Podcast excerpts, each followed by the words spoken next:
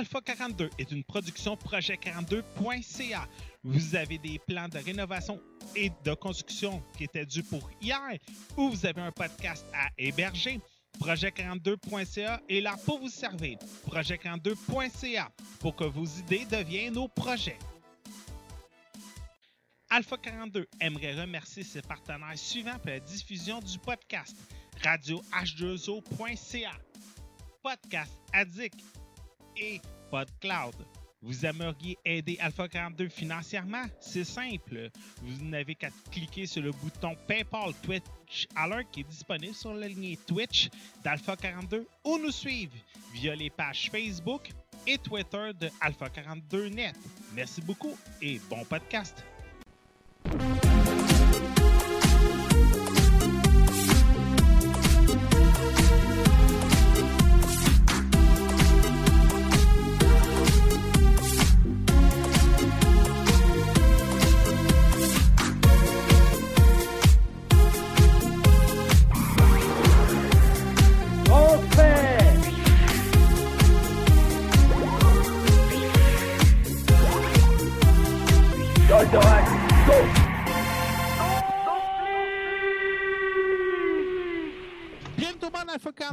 Édition du 19 décembre 2016. J'espère que vous allez bien tout le monde.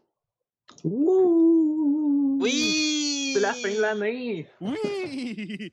Et qui dit fin de l'année, dit dernier podcast de l'année. Ouais.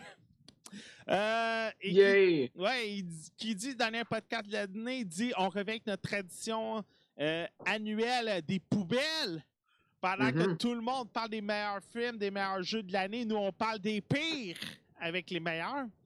Mais comme d'habitude, on laisse. Ouais, moi, je par- moi, je parle des meilleurs quand même. Ouais, ben c'est ça. tout- T'es comme le seul qui va vraiment se concentrer sur les meilleurs, comme d'habitude.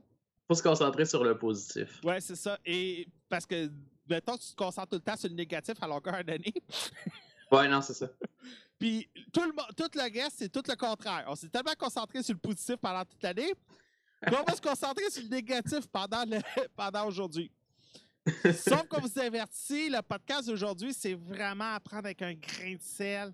C'est vraiment de l'ironie pure et dure. On va vraiment mettre, on va vraiment beurrer épais nos critiques négatifs, là. Fait qu'il faut vraiment prendre ça mollo puis pas prendre ça pour du cash, s'il vous plaît. OK? Parce que je sais qu'à chaque année, il y en a qui. Mais on ne prend pas ça pour du cash. Oui, c'est qu'est-ce qu'on a le moins aimé, mais ça se peut qu'on barre un peu épais. Parce qu'on est tellement des vendus des fois que on relaxe. Pour m'accompagner aujourd'hui, on va arriver un peu plus tard sur le podcast, M. Mathieu Prince, qui sera là pour euh, le palmarès des jeux vidéo de l'année, euh, euh, toutes consoles confondues, et aussi les pires. M. Gissin de Bellefeuille, qui devrait nous faire un petit topo des jeux mobiles de l'année, parce que ça a l'air, il joue presque juste à ça à ce temps. Monsieur a une PlayStation 4, une Xbox One, puis un nouveau PC, puis il joue juste à des jeux mobiles. C'est de comprendre. Et Hmm. boum! J'ai eu la même impression que toi aujourd'hui. Hmm. Euh, Monsieur Olivier Active, comment est-ce qu'il va? Va très bien. Toi, tu vas être là pour m'accompagner dans les palmarès cinéma? Oui. Cool. Monsieur Émile Bernard, comment est-ce qu'il va? Ah, ça va bien, ça va bien. Toi, tu vas être là pour les, les jeux de l'année? Mes jeux de l'année. Ouais. C'est pas très représentatif, on s'entend. Non, on s'entend que. on on- on s'entend, là, tout le monde. C'est pas ce qu'il y a le plus représentatif, ce qu'on va dire. Là. Prenez pas ça pour du cash C'est non clair plus. non. Là. On n'est pas la, la loi universelle. Là. Puis, puis honnêtement, si je peux faire un top 10 de jeux auxquels euh, peut-être les gens ont pas joué ou euh, ça leur est passé en dessous du radar, mais quand même pas si profondément en dessous du radar que ça, mais juste comme appuyer le fait que c'est des bons jeux, malgré le fait qu'il n'y a pas eu le spotlight ben ben. Ça, ça aide aussi, là. Moi, c'est plus ça le but que, que de bâcher ou que de, de vendre les jeux qui sont déjà vendus, tu sais. Ben, il faut dire, garde, first of all, je t'ai- toujours apprécié pour ça, c'est que toi, tu parles des jeux que personne parle, first. Mhm. C'est des jeux qui sont pas chers sur Steam. Ouais. Fait que c'est là que moi, je t'apprécie énormément, c'est que tu vas chercher ces jeux-là. Tu sais, pendant que tout le monde va dire Doom, Forza Horizon, Gears of, Gears of War Ti- 4. Titanfall 2, Titanfall euh, 2, Overwatch. C'est ça. Pendant que tout, J'écoutais les Game Awards, c'était déprimant. là. C'était les quatre mêmes jeux qui revenaient dans toutes les catégories. là. fait que pendant que tout le monde va parler des mêmes jeux, toi, tu vas parler des 10 jeux que personne n'a parlé. C'est ça. Moi, je- moi c'est la, la catégorie Indie Game of the Year au Game Awards. Mais, mais c'est mon Game of the Year. c'est bon. Fait que c'est ça. Fait que on va y aller comme ça. On va parler cinéma en premier, puis après ça, jeux vidéo en direct, mais au montage, vous allez voir, ça va être tout euh, placé en note. Parce qu'il faut pas que tout le monde sache les spoilers de Star Wars avant de l'avoir vu. Hmm. Même si tout le monde qui a vu épisode 4 savent les spoilers de Rogue One. Mais bon, ça, on y reviendra plus tard. Bien. Monsieur Olivier Actil, Oui, tu nous hostes? Bien sûr. Yeah! On va aller chercher 80 views à soir. Je pense que, je vous host? Ah. Non, ce qu'il faut qu'on raconte, c'est que la semaine dernière, on faisait du Dead Rising 4. Puis euh, Epic Joystick ont hosté euh, Oli. Puis pendant que moi, Ah. j'étais tout seul avec mes deux bots, Oli avec quoi, 150, 200 viewers. Fait Mes que amis, qu'est-ce que tu veux? Je, je faisais la victime, je faisais pitié. Monsieur Émile Bernard, Oui. on va y aller avec toi. Oh, It's OK. your time. Pal- tes palmarès. Mhm. Euh, je vais... OK. Ben, euh, je vais commencer par des euh, mentions spéciales, en fait. Euh, n'est pas dans mon palmarès Rainbow Six Siege parce que, euh, en fait, il est sorti le 1er décembre, ce qui... euh, ben, le 1er décembre 2015, en fait. Fait que ça le rend admissible à pas mal des... euh, des galas d'awards, en fait, à cause que eux autres, ils comptent, je pense, euh, début ou milieu novembre, à cause qu'ils n'ont pas le temps de comptabiliser tous les jeux de l'année, puis faire ça avant la fin de l'année, avant d'être rendu là. Donc, il a été compté, entre autres, au Game Awards cette année. Euh, mais moi, je vais pas le compter parce que, juste par principe du fait qu'il n'est pas sorti cette année, j'en ai pas parlé l'année passée non plus, je crois, parce que je crois pas que je l'avais encore. Euh, sauf qu'honnêtement, il bat à peu près la moitié de mon top 10. Rainbow Six Siege, c'est un jeu que j'ai vraiment, vraiment aimé. euh, qui représente un petit peu un, euh, ce que Ubisoft Montréal est capable de faire, en fait. Ubisoft Montréal, pendant un bout, ça a été un peu. Sais, ils faisaient des Assassin's Creed après Assassin's Creed. C'était devenu un petit peu un running gag. Sauf que, euh, honnêtement, ils font des très, très bonnes choses ces temps-ci. Watch Dogs 2, euh, j'avais aucun espoir pour ce jeu-là. Ça a l'air d'être un jeu vraiment euh, plus que bien, de ce que j'en ai entendu. Puis qui règle à peu près tous les problèmes que le premier Watch Dogs avait. Parce que même Ubisoft ont admis que ouais, c'était pas, euh, pas top, c'est pas exactement ça qu'ils voulaient faire avec Watch Dogs. Puis avec le deuxième, apparemment qu'ils ont bien réussi ça. Mais Rainbow Six Siege représente un peu ça. Puis ça représente aussi le fait qu'ils ont repris une franchise Rainbow Six. Moi, j'ai joué vraiment à mort à Rainbow Six avant. Euh, les anciens Rainbow Six, ceux qui étaient plus, euh, t'as ta carte, tu planifies, après ça, tu choisis tes unités, où est-ce que tu les envoies, c'est quoi leur équipement et tout. Puis ils, sont, ont quand même été capables d'aller chercher une certaine essence de ça sans aller dans le truc de carte et tout, avec les drones que tu peux envoyer pour euh, scouter la map avant le début et tout. Euh, sérieusement, c'était vraiment, vraiment bien réussi. Et puis, j'ai vraiment plus apprécié que la majorité des online shooters qu'il y a. Parce que cette année, on dirait qu'il y a juste ça qui est sorti. Euh, Ah, ouais, en, en passant, il n'y aura pas d'Overwatch dans mon top 10. Il n'y aura pas de euh, Titanfall. Il n'y aura pas de Doom.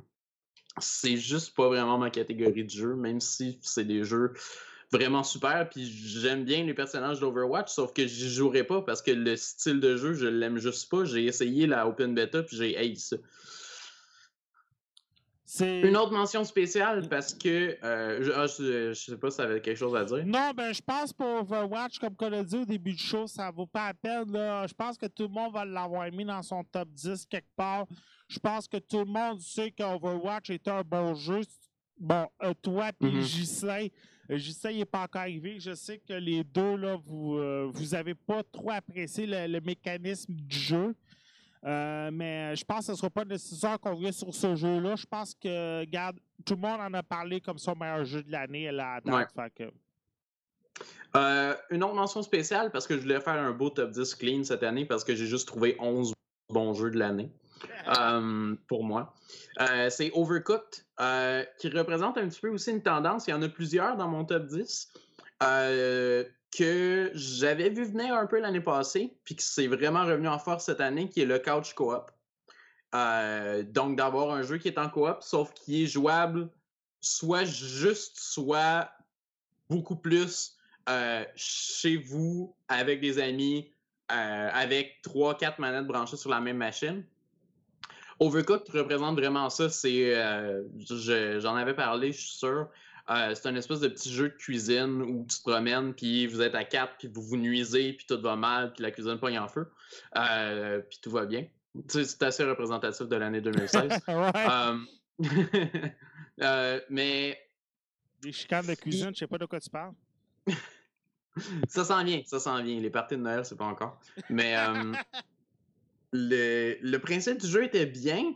La réalisation était correcte, sauf que vraiment comparé aux autres jeux que j'ai mis dans mon top 10, dans la même catégorie, entre guillemets, j'en ai trois autres. Euh, je trouve qu'il manquait un petit peu. Il est très très simple comme jeu, malgré le fait. C'est surtout dans le fait de jouer à plusieurs que le jeu devient le fun. Sauf que même à ça, il manquait un petit quelque chose pour lui donner assez de punch pour battre les autres jeux que j'ai fini, par mettre dans mon top 10. Euh, autre remarque, euh, le nouveau DLC de Binding of Isaac, qui est un jeu que vous connaissez peut-être à, force que je sois sur le show, il sort le 3 janvier 2017. Euh, Donc, malheureusement, lui non plus, je pourrais pas le mettre dans mon top 10 parce qu'il aurait certainement été là, même si j'avais juste eu une journée pour y jouer avant de le mettre sur mon top 10. Euh, absolument qu'il aurait été là. En tout cas, si la moitié des choses qui sont promises dans ce DLC-là étaient dans le jeu, puis je les avais vues, euh, c'est certain que c'était là-dedans. Sauf que malheureusement, ce sera, ce sera pour une prochaine fois. Euh, donc, mon top 10. En dixième position, j'ai mis un jeu qui est passé beaucoup plus en dessous du radar que le reste de mon top 10, qui s'appelle Video Ball, euh, qui est dans l'espèce de branche de, jeu couch co-op. Euh, par le fait qu'il y a vraiment pas beaucoup de monde qui joue en ligne à ce jeu-là, c'est vraiment difficile de rentrer dans une game. Pas beaucoup de joueurs en général, sauf que c'est un jeu qui a surtout été fait pour être joué en couch co-op. Video Ball, c'est un jeu de sport comme vraiment distillé. C'est, t'as trois mécaniques de jeu peut-être, puis il faut que tu rentres le ballon dans le but de l'autre équipe. C'est super simple, sauf que malgré ça, ils ont vraiment recréé une expérience que tu vas retrouver dans euh, des jeux aussi distants que Dota, que euh, League of Legends, mais aussi dans des jeux de sport, dans des NHL, dans des FIFA, etc. T'en as parlé ça sur le podcast. Je oui, oui je pense que j'ai parlé de tous les jeux qui sont là. Ouais, ok. c'est pourquoi je l'ai mis là, c'est parce que c'est vraiment une expérience qui était super distillée. Il n'y a pas de flafla dans ce jeu-là, à part, tu sais, visuellement, ils ont bien léché ça. Mais le, jeu en tant que tel, ils sont allés vraiment au cœur de ce qui faisait le fun dans ces jeux-là. Puis ils l'ont bien réussi. C'était pas un jeu exceptionnel, c'est pas un jeu très complexe, sauf qu'ils ont bien réussi le truc singulier qu'ils voulaient aller chercher là-dedans. Euh, en neuvième place, un jeu que j'ai découvert sur le tard, comme plusieurs jeux de la liste en fait, euh, qui s'appelle Blockhood. Euh, pourquoi je l'ai mis là? Euh, en fait, j'ai switché Overcooked et Blockhood de place parce que j'ai rejoint un peu à Blockhood après. Puis c'est vraiment plus un jeu de puzzle qu'un SimCity pourrait être, par exemple, qu'un City Skylines. C'est des jeux où euh, il y a beaucoup plus une place à euh, customiser sa ville, etc. Puis faire du design de ville, mais aussi pour que ce soit visuellement beau et tout. Sauf que Blockhood, euh, c'est un genre de jeu plus de puzzle, mais qui intègre ce truc-là. Donc, tu, tu fais ton espèce de petite ville, mais c'est surtout des villes verticales que tu n'as pas beaucoup d'espace euh, pour placer tes trucs. Tout est fait en bloc. Et puis, euh, il faut, au fond, trouver un équilibre entre toutes les parties de la ville pour réussir un objectif. Admettons que l'objectif, c'est faire 2000 d'argent dans le jeu. Ben, il va falloir que tu fasses un équilibre entre tout le reste de la ville pour que l'argent monte. Euh, ça demande plusieurs trucs. Ça demande de gérer sa population. Tu as une grosse liste de ressources qui apparaît dès que tu places deux, trois blocs. Euh, puis il faut gérer à peu près tout ça avec les blocs différents que le jeu donne. Puis il est encore juste en early access, sauf que je trouvais ça important de le mettre là. Puis sérieusement, c'est un spin super intéressant sur des jeux de city building à la City Skyline et tout, et je le recommanderais. Le jeu n'a pas l'air demandé beaucoup graphiquement, hein? Absolument pas, sauf que malgré ça, c'est un jeu qui est comme vraiment beau, il est bien présenté. C'est comme ça que je le dirais, un peu comme Vidéoport. Il demande même pas un dual core. C'est pas un jeu très. C'est pas un jeu très complexe visuellement ou avec du AI et tout. C'est juste beaucoup une grosse liste de chiffres à équilibrer avec des éléments qui sont quand même beaux. Mais justement, j'adore le, graphisme qu'ils ont donné au jeu. Là. Je regarde, euh, je regarde euh, les vidéos, là, puis perso, j'adore le look style pixel contemporain. Là. Ben, ouais, c'est comme une espèce de. Ben, c'est style beaucoup flat color avec des, euh, des trucs simples. Les, les, polygones, mettons, du, jeu sont simples. Euh, avec des couleurs simples, ça donne un look super épuré, super minimaliste, mais ça marche très très bien. Euh, je, vais, je vais revenir sur ce look-là tantôt quand je vais parler de The Witness, en fait. Il n'est même pas 10,99 en plus. tu me donnes le mm-hmm. goût, moi qui travaille en architecture, là. Oui, non, c'est ça. En plus, pour des, trucs d'architecture et tout ça, euh, c'est certain que c'est super intéressant pour ça. Euh. C'est tout dans euh, le, le, design organique, c'est tout dans le. le, oui, l'architecture, sauf que le, design pas environnemental, je ne me rappelle pas du nom spécifique que ça a, mais le, développement durable, c'est ça. Oui, OK. Donc, euh, il fallait absolument que ce soit dans mon top 10 parce que cette compagnie-là, depuis qu'ils ont commencé à sortir leur jeu, euh, depuis qu'ils ont commencé à sortir leur jeu de, euh, de plus de party que leur jeu quiz, c'est une compagnie que j'adore à mort. le Jackbox Party Pack 3, qui, ah malgré que je l'ai moins aimé que le, Party, Party Pack 2, il est quand même super intéressant. Puis c'est pas pire pour calmer la cuisine qui est en feu après le party de famille. Ou avoir joué à Overcooked, puis que la cuisine soit en jeu, euh, soit en feu pour vrai et dans le jeu. Mm. Donc, dans Jackbox Party Pack 3, moi, le jeu que j'ai vraiment beaucoup aimé dessus, c'est Gaspionnage, qui est un espèce de jeu où tu essaies de deviner quel pourcentage de la population a fait telle ou telle affaire. Puis les autres, ils essayent de deviner si t'es off, si t'es trop haut, si t'es trop bas. Puis il y, a plein de revirements de situation fous dans ce jeu-là.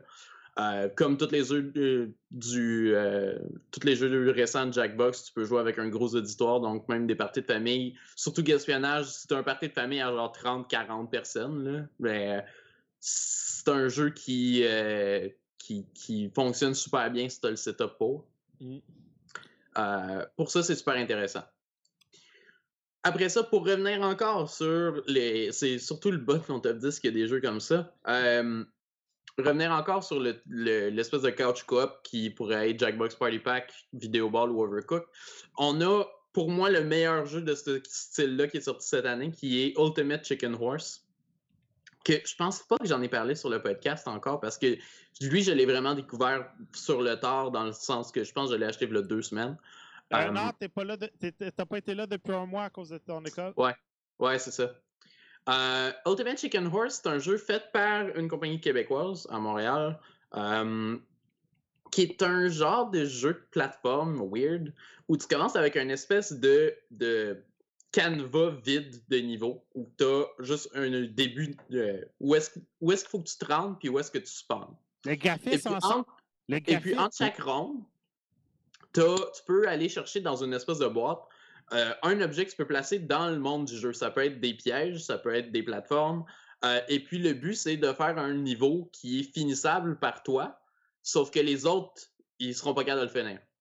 Euh, Parce que si tout, le monde finit le niveau, personne n'a de point. Si personne finit le niveau, évidemment, personne n'a de point. Fait que le but, c'est de faire échouer au moins une personne par coup. Le graphisme ressemble beaucoup à Blockwood, ça se peut-tu? Euh, non, vraiment pas. Le rendu là, ça, c'est vraiment plus un graphisme cartoon 2D. Euh, vraiment, ils sont allés avec une espèce de style euh, vie réelle, je dirais, entre guillemets, un peu à la. euh, ah, c'est Little Big Planet. Que c'est des éléments un peu de la vie réelle, des trucs qui ont de l'air découpés, des trucs qui ont de l'air collés ensemble et tout, euh, qui sont assemblés pour faire le jeu. Dans le fond, tu as vraiment un sens de euh, couche une par-dessus l'autre et tout dans le jeu. Puis tous les personnages, c'est des espèces de petits animaux euh, cartoon drôles. Euh, Il y a une espèce de robot lapin qui a comme vraiment pas rapport. T'as des costumes que tu peux te mettre, genre tu peux avoir un super caméléon avec des goggles puis une cape. C'est un peu ridicule. Puis l'essence du jeu encore là, je reviens un peu sur ce que je disais dans Video Ball, est super distillé. C'est un platformer super simple au fond. Sauf que juste le fait d'essayer de se nuire les uns les autres en se pitchant des pièges qui n'ont pas de bon sens, euh, c'est vraiment cool, puis ça fonctionne super bien. Puis c'est tout fait dans une espèce de balance entre rendre le jeu vraiment difficile pour les autres, mais tu le rends aussi difficile pour toi-même. Donc, c'est pas juste une question de qui est-ce qui est le meilleur dans des jeux de plateforme, il y a aussi tout un aspect stratégie là, en arrière de tout ça et tout. Euh, ça fonctionne super bien. Pour ceux que ça intéresse, là, qui écoutent le podcast, là, juste pour vous dire, les configurations minimales du jeu. 1.5 GHz, 2 GB de mémoire vive, 512 MB de RAM pour la carte vidéo, 2 GB d'espace pour le, le- le disque. Hey, je pense que la dernière fois que j'ai vu ça, c'est il y a 15 ans. Est-ce que le, le- est-ce que le, le minimum de operating system c'est Windows 95 Non, je pense qu'il est revenu Non, sur ça. c'est XP SP2. Eh boy, ok. Mais c'est un jeu qui est sorti cette année. Euh, c'est pas à cause de ça que le jeu serait pas beau ou peu importe, c'est juste parce que le jeu il demande vraiment pas tant que ça de, de configuration en fait. C'est pas. euh, Puis en général, je pense pas que j'ai du jeu qui soit difficile à runner dans ma liste. Là. Hmm. Ah, quoique, ouais, j'en ai un. Ok, après ça, j'ai fait une petite inversion subtile sur ma liste. Euh, le- après ça, je vais mettre Stellaris, que j'avais pas énormément d'espoir pour le jeu. C'est un jeu de Paradox, donc c'était certain que j'allais y jouer. Euh, c'est un jeu Grand Strategy de Paradox, en fait. Toi qui es un Et- maniaque de, de Paradox. Absolument, mais surtout leur jeu de stratégie, en fait. Le reste des trucs qu'ils publient, je suis moins convaincu et tout, mais euh, pas. ils en ont sorti beaucoup cette année. Je Puis, sais pas euh, combien de jeux de stratégie eux autres sortent chaque année, là. Plusieurs, Hey, mais je plusieurs par année. Je sais pas si tu te rappelles au début là, du podcast, je pense qu'on recevait un Paradox à la même vitesse qu'on recevait un NES. Fait qu'on recevait un JRPG, un stratégie, un JRPG, un stratégie, un JRPG, un stratégie. Euh, mais c'est ça, pour revenir sur Stellaris, euh, vu que c'est un sci-fi grand strategy, j'avais un peu moins d'espoir pour parce que je suis vraiment pas fan en fait de sci-fi. Et j'avais joué à Civilization Beyond Earth que j'avais vraiment détesté. C'était vraiment un jeu médiocre. Fait je, voyais ça venir d'un œil un peu sceptique. Puis en fait, j'ai eu un peu raison parce que c'était pas c'est pas un jeu avec le scope d'un c'est c'est bizarre parce que c'est dans l'espace, ça devrait avoir être un jeu avec un scope aussi grand ou plus grand qu'un Europa Universalis. Sauf que le sentiment d'exploration n'était pas terriblement là, contrairement à dans un Europa Universalis où ils ont vraiment bien rendu le fait que tu es la France, tu es l'Angleterre et tout, tu veux aller découvrir le nouveau monde le plus vite possible, le coloniser le plus vite possible. Dans Stellaris, ils sont un peu euh, allés à côté de la traque pour ça. Euh, vraiment, là où j'ai eu le plus de fun à jouer au jeu, c'est euh, de jouer en multijoueur, en fait. Parce que dans tous les jeux de stratégie comme ça de Paradox, il y a moyen de jouer en multijoueur. Euh, puis c'est vraiment jouer en multijoueur avec 4-5 autres personnes euh, qu'on discute de stratégie. Vraiment super tranquillement, qu'on fait nos propres affaires dans nos coins et tout.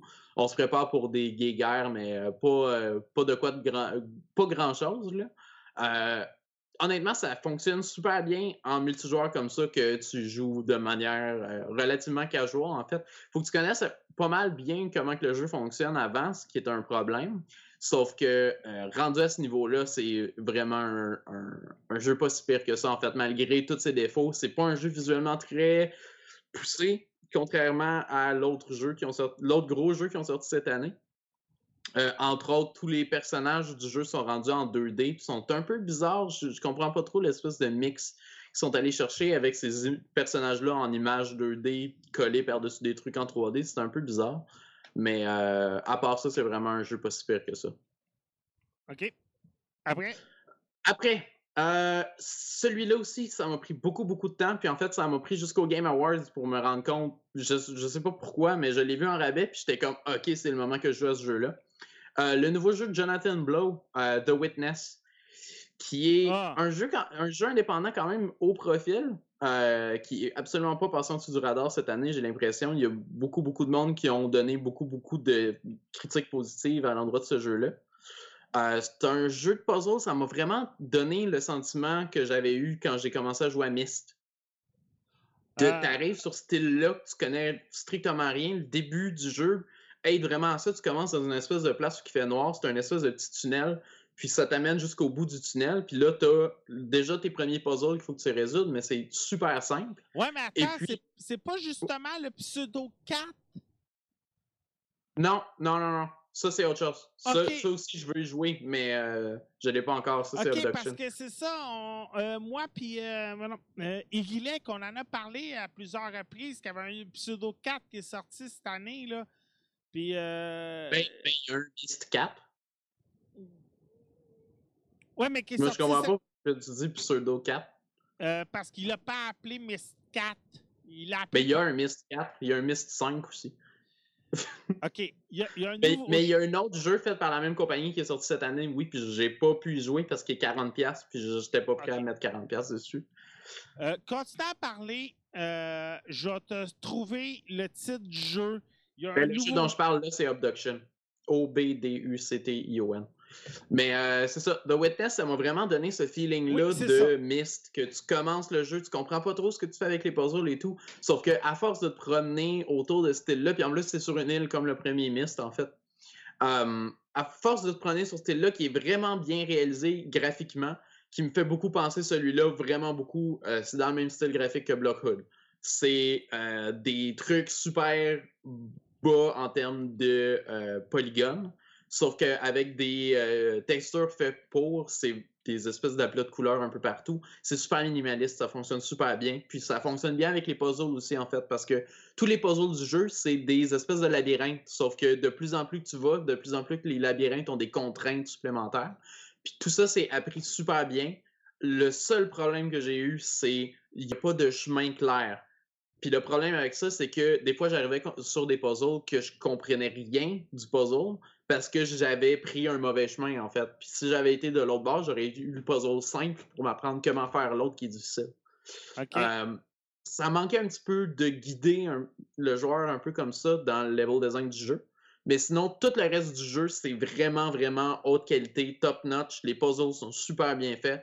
Puis, tu as vraiment un bon sentiment de satisfaction, ce qui est super important quand tu joues à un jeu de puzzle. De, euh, tu as des phases où tu résous un puzzle, mais après ça, tu as des phases où le jeu, tu te promènes puis tu t'immerges dans l'atmosphère du jeu. puis c'est super important, les deux. Puis un est un peu une récompense de l'autre, en fait. Tu découvres de plus en plus d'espace à mesure que tu ouvres des portes avec ces puzzles-là et tout. OK. Next.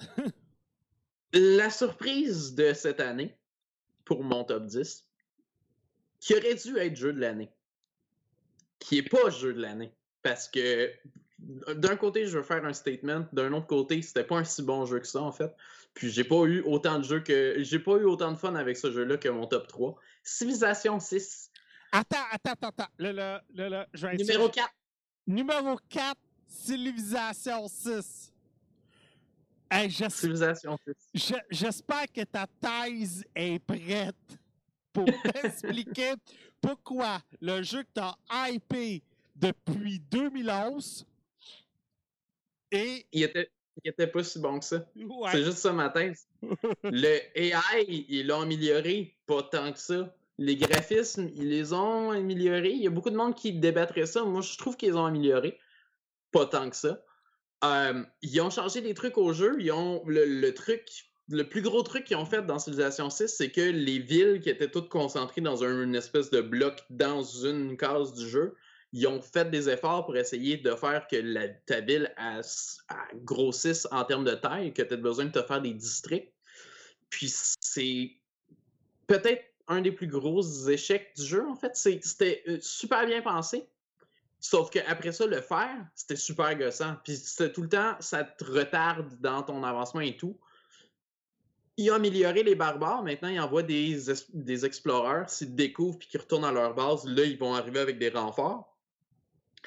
Ce qui est un problème parce que tu peux jamais rattraper leurs explorateurs. Ils vont beaucoup trop vite au début de la partie. Fait que tu te ramasses toujours avec des énormes vagues de barbares qui finissent plus. C'est plein de petits problèmes comme ça de design de jeu qui m'ont gossé quand je jouais. En fait, c'était par bout, c'était vraiment énervant de jouer à ce jeu-là. D'avoir, euh, de se dire, ah, ça, euh, va bien, mes, affaires et tout. Puis là, tu as un, un des AI qui décide qu'une petite affaire que tu as laissé faire, genre, tu es avec le Japon, puis tu as une grosse armée. Le Japon aime ça que tu une grosse armée, tu es comme, ok, tout va bien, mais tu pas assez de culture, fait qu'ils t'aiment pas. Tu comme, ok, Mais- mais, ça, ça fait pas de sens. J'avais plein de problèmes avec ces systèmes-là, en fait. Puis euh, quelque chose que j'ai que j'ai remarqué, euh, oui, le jeu a été hyper hypé, mais je sais pas si tu as remarqué comme moi, mais le jeu, là, pendant le Black Friday, là, Mhm. zéro rabais. Ben, oui, c'est sûr, parce qu'il venait juste de sortir. Oui, mais il y a Watch Dogs 2 venait juste de sortir, puis ils ont coupé les prix. Euh, Call of Duty ont coupé. Euh, Tout- euh, je sais pas s'ils ont coupé les prix sur Watch Dogs 2. Moi, je Euh. l'ai vu partout, il était à plein prix. Euh, non, j'ai vu des. J'ai vu. euh, il était 49,99 chez Vidéotron, là, pas juste cette semaine, là. Spécial. Fait que. euh, non, non, puis. Ça, je pense que c'est Watch Dogs 2 qui a pas assez bien vendu pour eux, mais. Civilization 6, en fait, c'est que je pense que super bien vendu, puis tout le monde a été un peu déçu. Ouais. Je pense que c'est- ça le gros problème. C'est que tout le monde l'a vu, puis était comme Ah, le AI, il est pas si bon que ça. Mais tu sais, c'est pas si mauvais que ça. Mais j'ai toujours trouvé pendant que je jouais au jeu que j'essayais de me convaincre que c'était vraiment un bon jeu, le jeu de l'année, peu importe, le meilleur jeu de stratégie qui est sorti cette année. Le fait est que, en fait, non, j'ai eu plus de fun avec un autre jeu de stratégie qui est sorti cette année, qui est mon numéro 3. Ah, vas-y. Hearts of Iron 4, qui est l'autre de Paradox Ah! qui est sorti cette année. Euh, j'ai joué à Hearts of Iron 3, qui est dans les derniers jeux qui ont sorti avant Europa Universalis 4, que je trouve c'est un peu le point tournant de Paradox pour moi. Euh, Hearts of Iron 3, c'était injouable. C'était au même niveau, peut-être pire que Crusader Kings 2. Du fait que le jeu, il te t'affiche pas l'information dont tu as besoin. Euh, tout est tout croche dans ton écran. Euh, tu comprends rien de qu'est-ce qui se passe tout le temps, c'est super gossant. Puis ça prend des heures et des heures de pratique avant de comprendre qu'est-ce qui se passe. Moi, ce que je fais la comparaison, c'est Dwarf Fortress. C'est un jeu super complexe, super bien détaillé, où tu comprends rien de ce qui se passe. Mais ça, Puis- mais ça, on avait parlé de Hearts of Iron 3, hein? On en avait-tu parlé dans le temps? Oh, Emile, je t'ai-tu perdu? Emile, je pense que je t'ai perdu. Oli, t'es-tu encore là, toi? Ouais, ben j'entends plus Emile, effectivement. Ouais, c'est ça, je pense qu'on a perdu Emile. En fait, euh, je... ah, je sais pas, non, non, ça... je voyais son carré bleu, mais ça c'est sur le chemin qui est. Je vais le rappeler.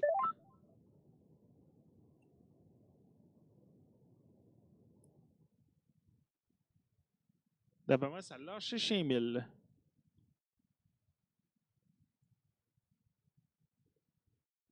En même temps, aller voir pour euh, Hearts of Iron, comme j'ai dit tantôt, d'après moi, on en avait parlé.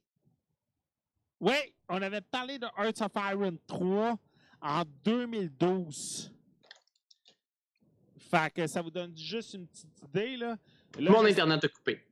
J'ai- on a remarqué ça, mais juste à dire, depuis tantôt, là, il y a des fois tu coupais, fait que c'était peut-être normal. On retourne Hearts of Iron, Hearts of Iron 4. T'es bon? Oui. Euh, j'ai retrouvé une information, Emile, ça va sûrement t'intéresser. On avait Mhm. parlé de Hearts of Iron 3 en 2012. OK. Ah, je me rappelle même pas d'en avoir parlé, en fait. OK? Ben moi, tu vois, il Parce que j'y ai joué, sauf que c'est un jeu qui est quand même vieux, là, qui est quand même 2005-2006, je pense. euh, moi, j'ai les 2012. Hearts of Iron 3. Ouais. Ah, OK. Faut que je confirme ça. Euh, Oh my god. page du Si magasin. C'est ça, moi, j'étais. 2009. 2009. Mais comme je 2009. l'ai- je l'ai depuis 2012. Ben, ça se peut que tu l'aies eu sur le tard, je sais pas trop. Ouais, ça se peut que je l'ai eu sur le tard avec le podcast puis tout. Là. Mais c'est, en fait, c'est le pas. Puis le seul problème que j'avais avec, c'est le fait que le jeu est super basé sur la guerre, en fait. Le principe de Hearts of Iron 4, c'est. Oh. Euh, c'est que c'est beaucoup plus axé sur la guerre que la diplomatie, tandis que Europa Universalis était beaucoup plus axé sur la diplomatie que la guerre. Euh, Puis toutes les mécaniques du jeu représentent ça. Euh, Tes ressources, c'est des ressources de guerre. T'as de l'huile, t'as du, euh, ben, du pétrole, t'as du fer, t'as de- etc. pour construire tes trucs de guerre. Euh, t'as une mécanique qui est euh, l'apprivoisonnement. Comment est-ce que tes troupes reçoivent leurs ressources à partir de où est-ce que les ressources sont produites? Euh, t'as une mécanique de jeu qui est le front. Tu définis un front, tu mets ton armée dessus, puis après ça, tu peux pousser le front, tu peux reculer. Euh, ces mécaniques-là, c'est fait pour un jeu de guerre. C'est un jeu de guerre, Hearts of Iron 4. Euh, moi, ce que je vois surtout dans ce jeu-là, puis c'est un jeu que j'ai quand même beaucoup aimé malgré ça, c'est un tremplin pour Paradox. Autant Stellaris, même s'il y avait ses problèmes, autant Hearts of Iron 4. Ce que je veux voir en fait dans le futur de Paradox, c'est Crusader Kings 3 Mm. avec cette nouvelle philosophie-là d'interface. Et- D'amener le jeu médiéval de contrôle de pouvoir et tout, euh, de super Game of Thrones-esque à la limite, mais de l'amener puis d'être capable d'y jouer finalement parce que le 2, je suis pas capable d'y jouer, je suis pas capable d'accéder à ce jeu-là. C'est beaucoup ça aussi que je vois là-dedans. C'est ça que je souhaite pour Paradox dans les prochaines années, en fait. Qui, qui amènent tous ces- leurs jeux vers ça, vers le fait qu'ils soient accessibles puis lisibles. Ah, en passant, ceux qui ça intéresse, tous les jeux que Emile parle, le lien Steam est disponible sur le chat de Twitch. Alors, euh, puis euh, pour euh, le lien, le, face, le lien pour iTunes tous les, les- les liens Steam seront également disponibles parce qu'il faut le dire, là, Emile parle de jeux euh, pas mal obscurs. Fait que ça a été peut-être un peu plus difficile de trouver ces jeux-là qu'en magasin. Quoique obscur, Hearts of Iron 4 a quand même été sur la front page du Steam Store pendant une semaine. là. Ouais, Il y avait des ça. gros ads pour. C'était pas les gros ads que Civilization 6 a eu, mais il y a eu des gros ads pour. Euh, puis il était en gros rabais récemment à cause qu'il y avait le nouveau DLC qui sortait pour, sauf que je pense qu'il l'est plus en ce moment. Ouais. Puis là, euh, on change complètement de registre des trois, les trois jeux de stratégie que j'ai eu dans les quatre derniers jeux. Euh, pour un petit jeu indie dont j'ai entendu parler juste cette année, qui est sorti en mars, euh, que j'ai une amie à moi qui, qui étudie à la même place que moi en design de jeu, qui euh, m'en parlait parce qu'elle est super fan de Harvest Moon. J'étais comme Ah, Harvest Moon, je jouais à ça. Euh, puis qui me disait J'ai eu full out ce jeu-là, ça fait des années que j'attends qu'il sorte et tout.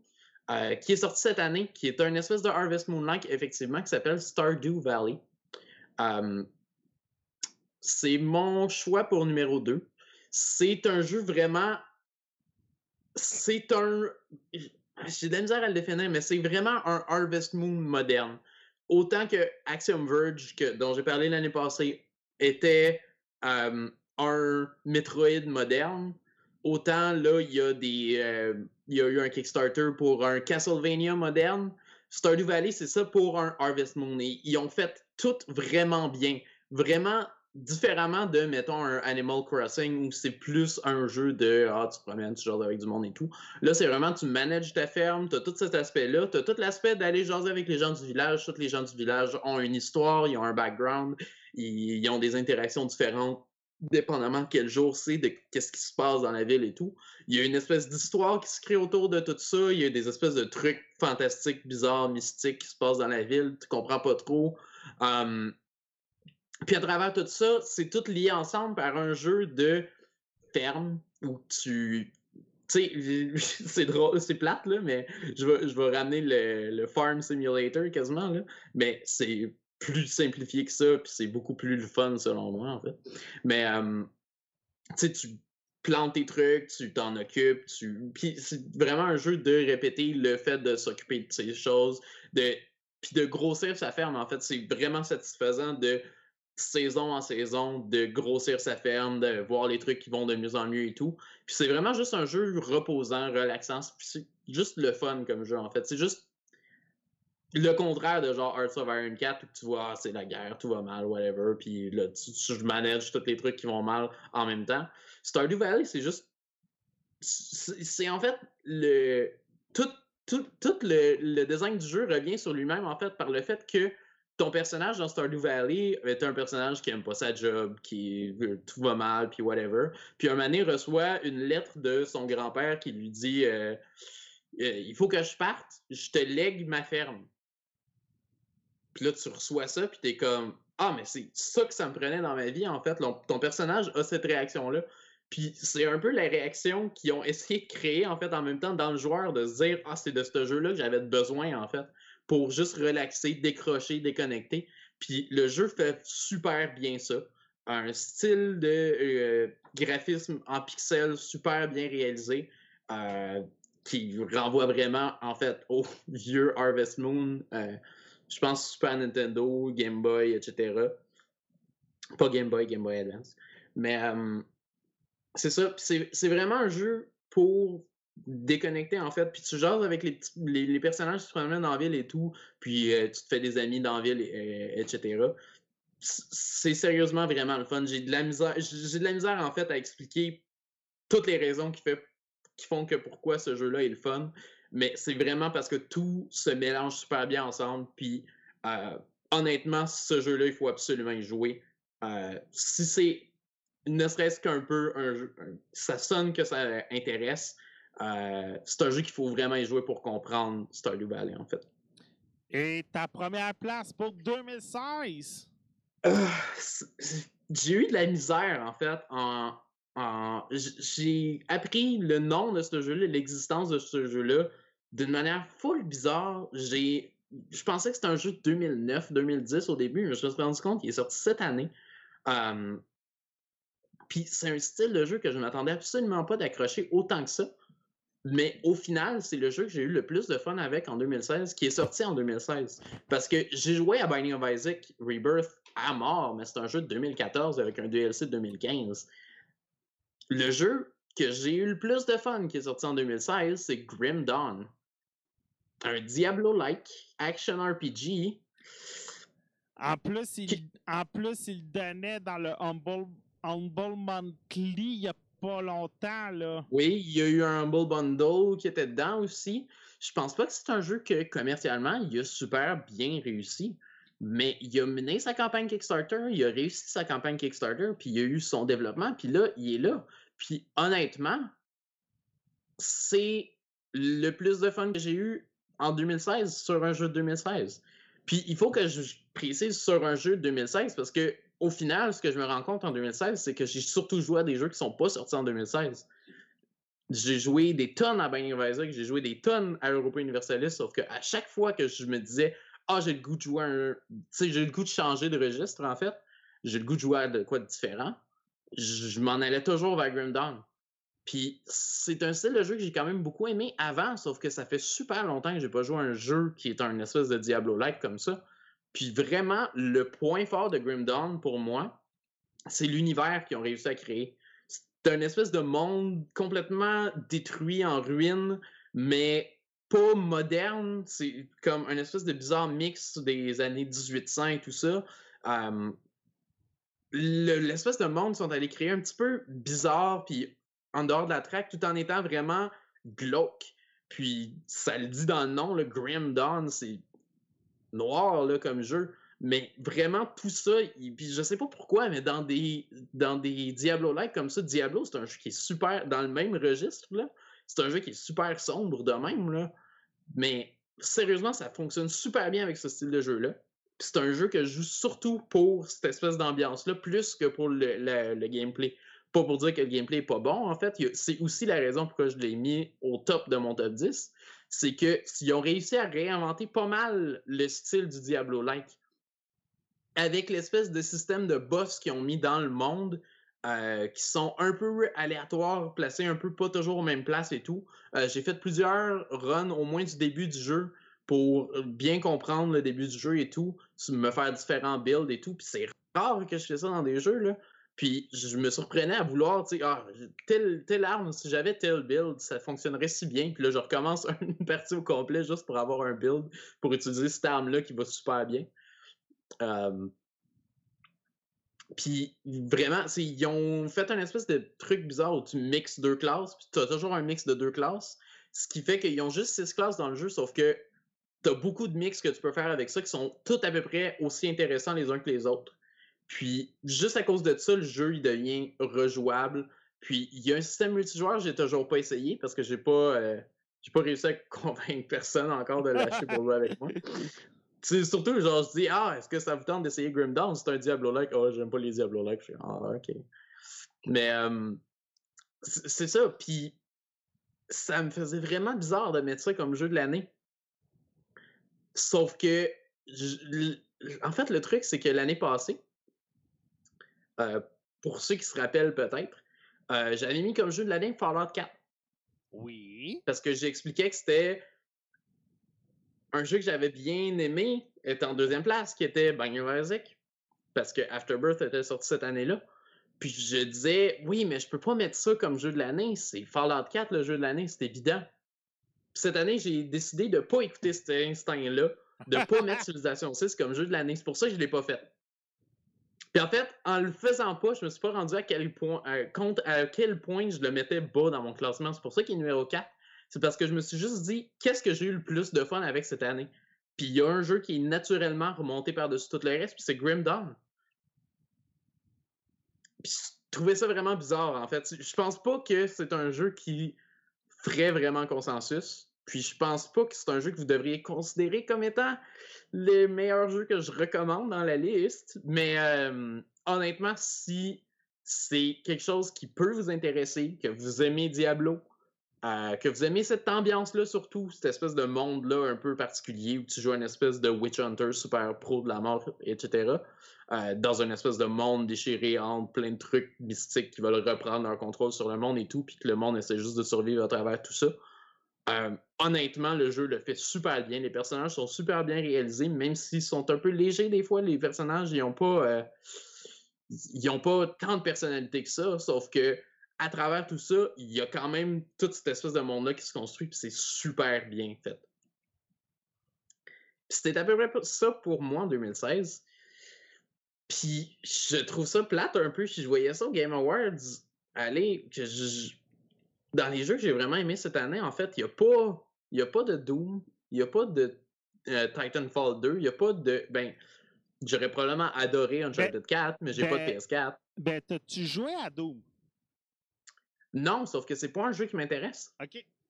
C'est ça le truc, c'est que je voyais tous les jeux du Game Awards, puis j'étais comme Ah ouais, ça, ça a l'air bien fait, mais ça m'intéresse pas. Ah ouais, ça, ça a l'air bien fait, mais ça m'intéresse pas. Puis c'est vraiment juste par le style de jeu qui est ressorti cette année, en fait. Il y a beaucoup de gros shooters avec beaucoup de budget, puis c'est pas un style qui m'intéresse. OK. Oh, je suis désolé. J'ai Ah. OK. C'est correct. Bon, OK. Tandis que l'année passée était déchirante Fallout 4 puis Witcher 3. Que même si Witcher 3, je m'amènerai probablement jamais à y jouer parce que j'aime vraiment pas le personnage principal. euh, les deux, c'est des RPG. Puis, qui sont dans des styles complètement différents, mais c'est des RPG. J'étais comme, OK, oui, je vois c'est quoi les gros jeux qui sont sortis cette année, puis je comprends. Cette année, c'est juste des shooters. J'étais comme perdu à travers tout ça. C'est bizarre comment ça a swingé complètement d'un bord à l'autre de même. C'est juste ça mon espèce de mini éditorial. Ça t'aide tout pour toi? Oui. OK. Euh, en attendant Mathieu Prince et où j'essaie de Bellefeuille, je vais y aller avec euh, mon top des pires jeux de l'année. Eh boy, Ouais. Euh, allons-y. ouais, malheureusement, je vais peut-être y aller classique de mon côté parce qu'il faut dire que je suis pas comme Émile puis je joue à 300 jeux euh, à 10$ piastres par année. J'ai- J'ai pas eu tant eu le temps cette année en plus. Ouais, c'est ça le pire. Ben, J'ai vraiment pas eu le temps. J'ai fait beaucoup de jeux. Ah, Plus ben, de... C'est ça, il faut dire que moi aussi, là, cette année, là, j'ai pas eu beaucoup de temps pour les jeux. Là, ça a été plus cinéma puis euh, le travail. Là. Euh, Money Number 9. J'ai entendu des hyper mauvaises choses. Je pense que c'était inévitable. Pourtant, sur papier, ce jeu-là était correct, mais malheureusement, euh, le graphisme est mauvais. euh, du mauvais pixel. Le jeu, hey, le jeu est déjà à 9,99 en magasin. Ouch! Et même à ce Ah! même à ce prix-là, il part pas. Euh, Ouais, puis honnêtement, honnêtement, ça c'est une espèce d'opinion un petit peu spéciale, mais je, moi j'ai une théorie pourquoi ce jeu-là n'a pas marché. euh, le hype était trop gros. Euh, hein, check la compagnie qui l'a publié. Euh, c'est Deep Silver. Ouais, je sais, t'es- C'est tu, Deep Silver. tu détestes, tu détestes Deep Silver. Mais avec raison. Ben, hey, Check, check ce qu'ils font! ben, euh, je l'ai pas mis dans ma liste parce que je l'ai pas joué, mais Homefront, il paraît que c'est mauvais, là. oui, mais ils ont refait Homefront! Qu'est-ce qui leur est passé par la tête? Ça, je le catch tellement pas. Mm. Homefront, c'est possiblement dans le top 5 des pires jeux que j'ai joué de ma vie, là, le premier. Là. J'ai comme, pourquoi? Qu'est-ce qu'ils font? Qu'est-ce qu'ils ont vu là-dedans que j'ai pas vu? Puis Deep Silver, c'est quoi les autres trucs qui ont sorti récemment? Des, comme Saints Row 80, exagération de la mort, super piou-piou de la, de la vie, dans l'enfer ou whatever, que t'es comme, ok, mais ça veut plus rien dire, Saints Row. euh, ben, regarde, t'as Metro qui s'en vient l'an prochain.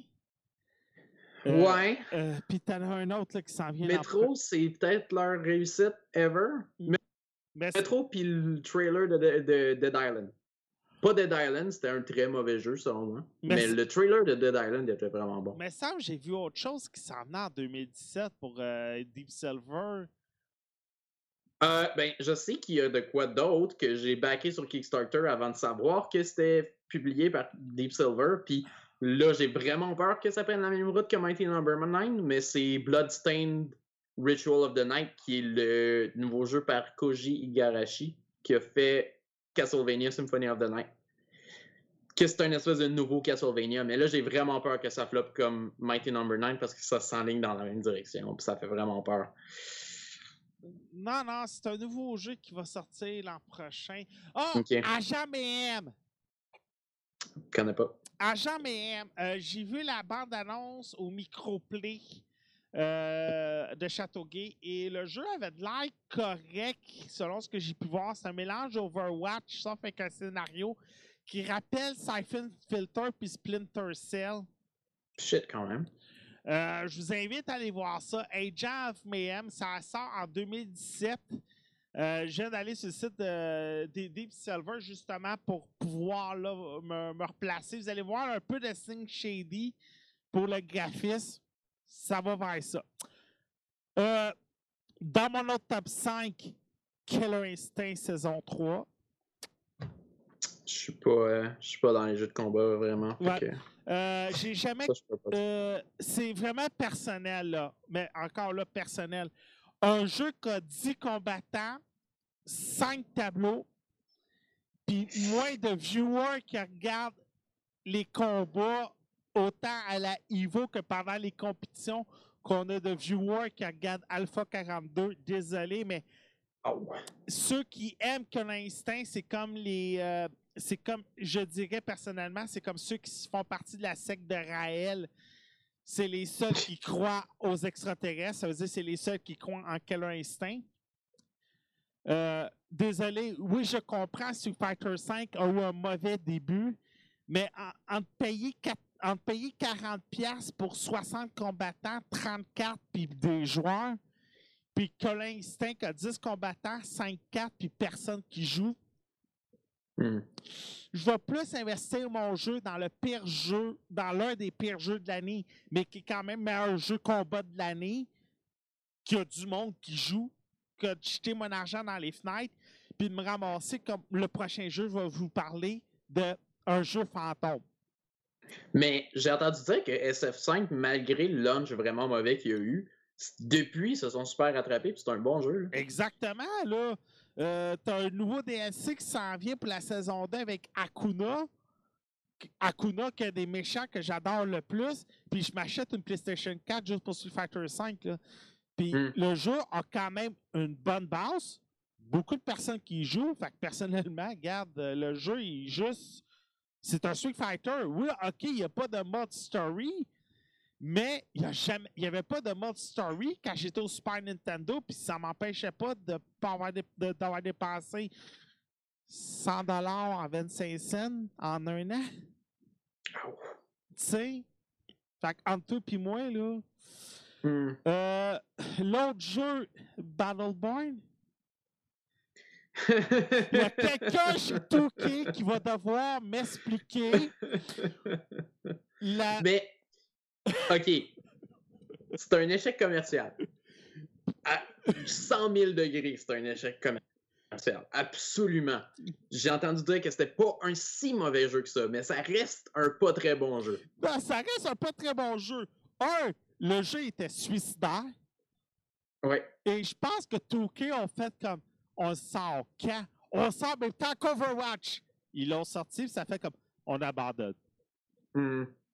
Mais euh, le problème aussi qu'il y a eu, c'est qu'ils se sont marketés comme l'alternative à Overwatch. Ils auraient jamais dû faire ça. Ah non, ça c'est sûr. Jamais! Parce que, en plus, ce que j'entendais du jeu, parce que, honnêtement, j'ai joué à Overwatch une heure et demie, deux heures, puis j'ai pas joué à Battleborn.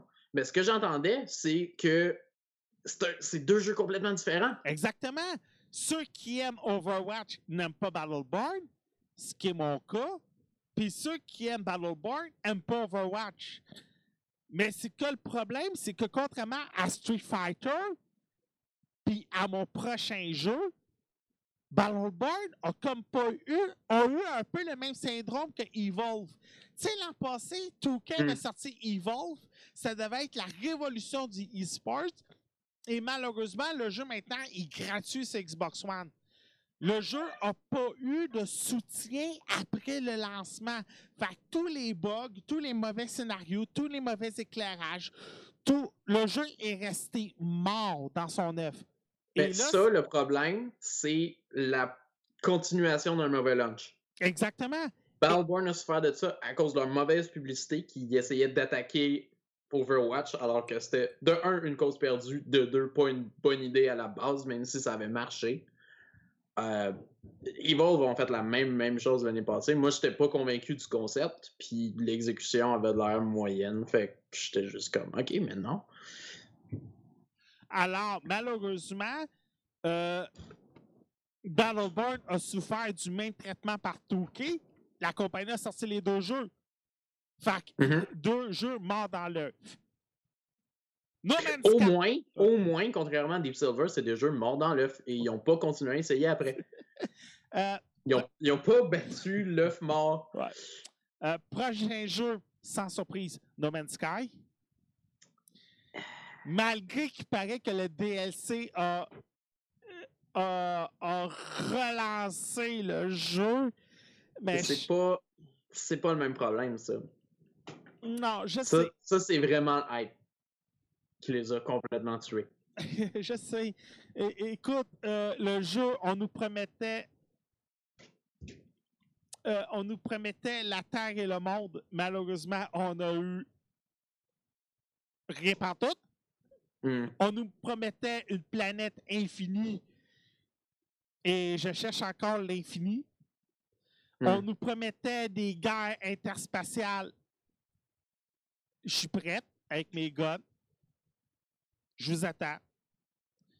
Mais finalement, je l'avais loué euh, sur la PlayStation 4. Je l'avais essayé chez, euh, chez mon ami. Et euh, on a fait comme. On tourne-tu à The Division? Ouais. C'était carrément ça parce que j'étais aussi hype que tout le monde. Puis euh, ça, c'est une Mais nouvelle. le, pro- le problème, ça, le pire, c'est que je me sens mal pour Halo Games, ceux qui ont fait le jeu, parce qu'ils ont été super poussés par Sony à cause de la réaction qu'ils ont eue. Mais eux, ils savaient probablement là, que ça allait faire ça. Oui, ça, je suis tout à fait d'accord avec toi. Et euh, aussi, ce qui, euh, ce qui a peut-être pas aidé euh, No Man- Ben, OK. Ce qui a peut-être pas aidé No Man's Sky, c'était le refund, first of all. Le monde a tout de suite remboursé. Fait que là, la compagnie a fait comme, mais qu'est-ce qu'on fait? Et malheureusement, c'est qu'ils ont beau donner la, la, ils auront beau donner la lune à tout le monde. Je pense pas que tout le monde va savoir leur tenter de réinvestir 60 dollars sur Mm. un jeu qui se sont fait rembourser, là. Ouais. Fait que malheureusement, c'était le gros défaut de No Man's Sky. Moi, c'est avec No Man's Sky que j'ai pris une nouvelle résolution cette année en voyant Pas No Man's pre-order. Hein? Pas Euh, de. Oh, un autre système, la location de jeux. Hmm. J'avais arrêté ça pendant plusieurs années parce que je me disais, ah, à Star que je suis riche, je peux m'acheter les jeux, puis au pire, je me les ferai rembourser. Mais au prix que c'est rendu acheter un jeu et au prix qui s'est rendu au- et à la valeur qu'on te redonne en crédit maintenant et au nombre de jours qu'on te loue des jeux, puis aux frais de retard que tu as, je suis comme, je suis bien mieux de louer un jeu, 8 piastres, payer le 2 de frais de retard pour des jeux comme Dead Rising 4, que j'en ai eu pour mon argent, pour des jeux comme No Man's Sky, que j'ai que, que regretté, pour des jeux comme Deus Ex, qui ont fait que finalement je l'ai acheté, euh, pour des jeux comme Forza Horizon 3 que je vais m'acheter dès le Black Friday parce que je, suis sur NDA, mais surveillez le Black Friday de Microsoft. Euh, pas le Black Friday, mais le Boxing Day. Euh, tous ces, tous ces jeux-là, au lieu d'être les jeux multijoueurs que j'ai achetés, comme Call of Duty, comme Street Fighter, il y a des jeux comme ça que j'aime mieux maintenant acheter, puis il y a des jeux que j'aime mieux louer maintenant. Quand que je sais qu'il y a juste une campagne solo, je vais plus aimer louer. Et quand je sais qu'il y a une campagne multijoueur qui va venir rajouter au jeu, j'aime mieux acheter. Et mon pire jeu de l'année, personnellement, mon pire jeu, Quantum Break. Oh, vraiment? Oui. Euh, le jeu, pourtant, euh, sur papier, avait de l'air intéressant, mais maudit que j'ai pas embarqué. Hmm. Euh, T'appuies sur A, une cinématique. T'avances, une cinématique. T'allumes l'ordinateur, une cinématique. Tu parles avec le protagoniste de gauche, une cinématique. Ouais, c'est drôle. C'est comme s'il y avait une raison pourquoi que le monde a arrêté de faire des jeux avec des, des images filmées. tu, parles ton protagoniste de droite, une cinématique. Et c'était comme ça pendant tout le jeu. Et après trois heures, je me suis écœuré. Euh, euh, et, euh, et finalement, euh, ben, j'ai arrêté après trois heures. J'avais l'impression de jouer à Dragon's Lair version 2016 avec des technologies. Ouais. Ben, c'est ça, c'est des, des jeux avec des trucs filmés et tout. Eux autres, ils ont annoncé ça comme Oh my god, c'est super révolutionnaire et tout, whatever. C'est de quoi qui a été super fait à mort, puis ils ont arrêté parce que ça l'a. En fait, ça a quasiment tout seul tué toutes les consoles de Sega. Passer la Genesis. Fait tu sais, il y a- peut-être une raison pourquoi qu'il faut pas, mais Ben, bon, peut- peut-être qu'ils n'ont pas appris. Ils ont-tu voulu relancer un style? Ben, j'espère que non, parce que c'était pas un bon style, c'est pour ça qu'ils ont arrêté. Tu sais, pourtant, le jeu, il avait de l'air bien, là, les cinématiques, tout ce qu'on nous avait présenté, là. Mais, Ben oui, c'est facile de faire bien passer un jeu avec juste des cinématiques en trailer. Ah, je sais, mais malheureusement, ça n'a pas, pas donné ce que... En tout cas, non, je suis... Non, euh, désolé, mais non. Fait que Quantum Break, mon pire jeu de l'année. Euh, je vais y aller, là, un petit récapitulatif, euh, récapitulatif mes meilleurs jeux de l'année. Gears of War 4, sans surprise, excellent jeu de de la part de Microsoft. Forza Horizon 3, j'ai bien aimé. Euh, je peux pas parler de Street Fighter 5 comme tel parce que oui, j'allais jouer, mais pas beaucoup. Et en ce moment, j'attends juste de ma PlayStation 4 pour y jouer énormément. Doom! Renaissant la série, la franchise avec une trame sonore de fond vraiment au bout que j'ai beaucoup, mais beaucoup aimé.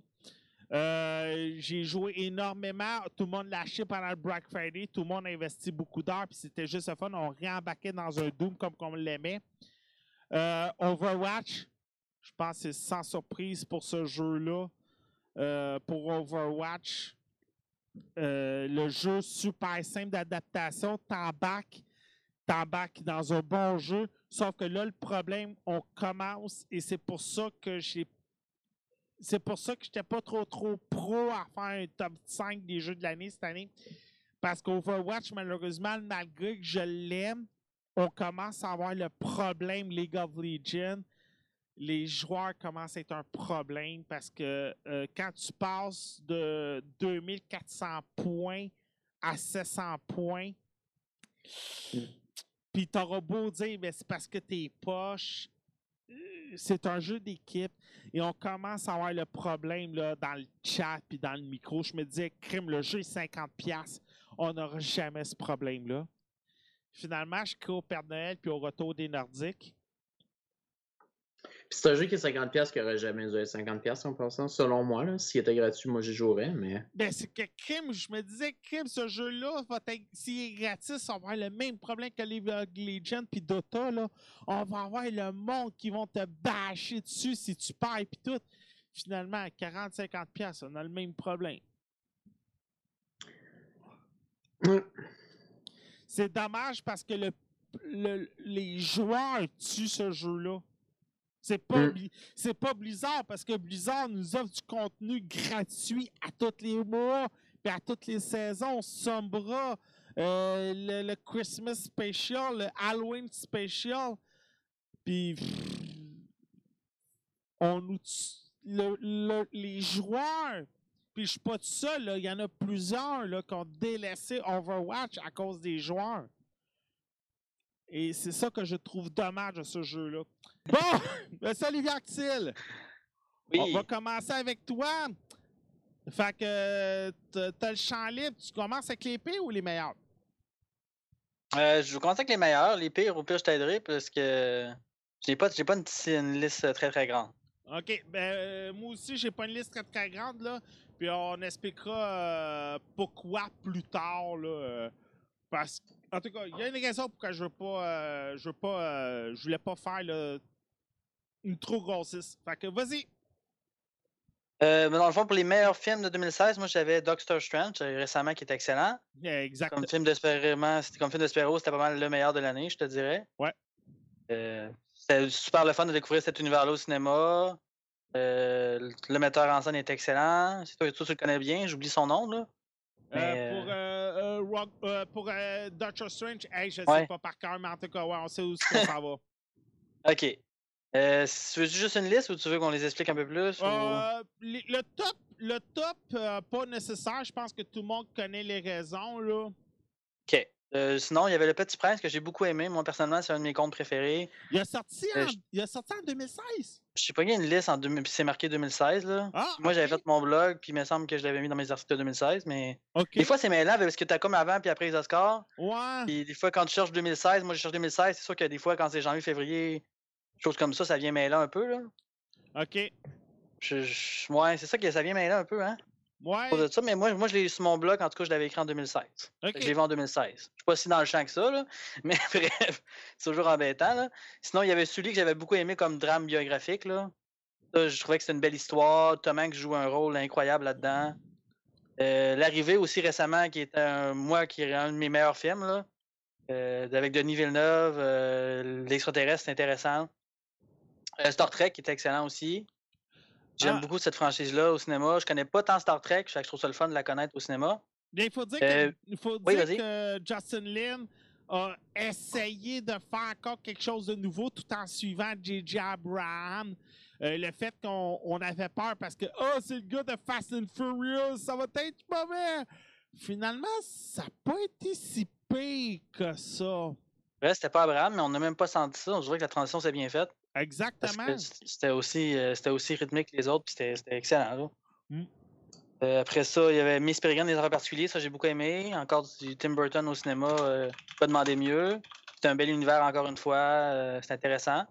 Rogue One, évidemment, je peux pas le, le mettre autre que, que dans mon top 16 aussi. On en reparlera ça dans- Oui. après, le- après notre classement.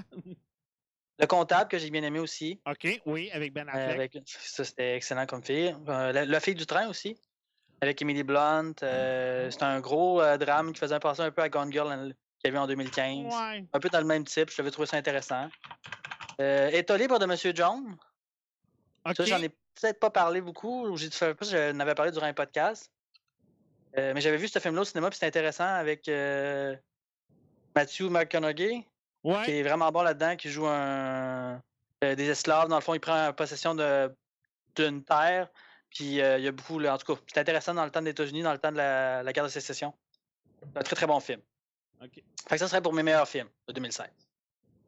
Je sais pas s'il y en a que t'avais là-dedans, toi, des meilleurs films. Ben, moi, je t'en euh, moi, je vais t'en rajouter quelques-uns. Euh, Zootopia de Disney. Ouais, Zootopia, oui. Euh, mais excellent film d'animation. La piste sonore est merveilleuse. On n'ajoutera rien, c'est du Disney.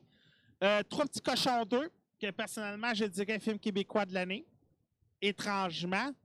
Mais je ne mettrais pas euh, Xavier Dolan dans mes films québécois de l'année. Je suis désolé, là. Et il a vraiment besoin de m'étonner pour en faire ou de faire du Denis Villeneuve. Money Monster, avec George Clooney et Julia Roberts. J'ai bien aimé le trailer. Fantastic Beast, qui est le nouveau Harry Potter. On a très bien suivi la, la franchise. T'as oublié Deadpool, mon cher. Oui, oui, ben c'est ça, je voulais. je j'aurais pu le mettre, effectivement. T'as oublié. Deadpool. Attention, au Golden Globe pour meilleur film comédie. Et Ryan Reynolds en nomination pour meilleur acteur comédie. Fait qu'il faut le dire, il a deux nominations pour ce film-là. Je pense que c'est la surprise de l'année. Civil War. Ouais, Civil War aussi. Civil War qui est maintenant disponible euh, sur Netflix. Euh, faut pas oublier, là, je pense que la- le, le combat dans l'aéroport, euh, quand on voyait les extraits vidéo, on, sa- on- on nous annonçait sûrement l'affaire la plus kitsch de l'histoire du cinéma. Puis finalement, ça a été extrêmement bien rendu. Euh, fait que moi, c'est pas mal ça pour mes ajouts. On y va pour les pires. Puis pire, il y avait Independence Day 2 que tu m'avais écouté. C'était assez euh, désagréable. Ben, Euh, il y avait le, le mécano. Attends, Mais oui, vas-y. je vais continuer pour Independence Day 2. Ça, là, pour les pires, on va y tirer un peu plus. Faut bon. le dire que Independence Day 2, déjà d'avance, euh, aucun lien entre les trois personnages principaux. Trop d'acteurs qu'on a essayé de suivre en même temps. Une présidente des États-Unis qui était aussi pire que Donald Trump.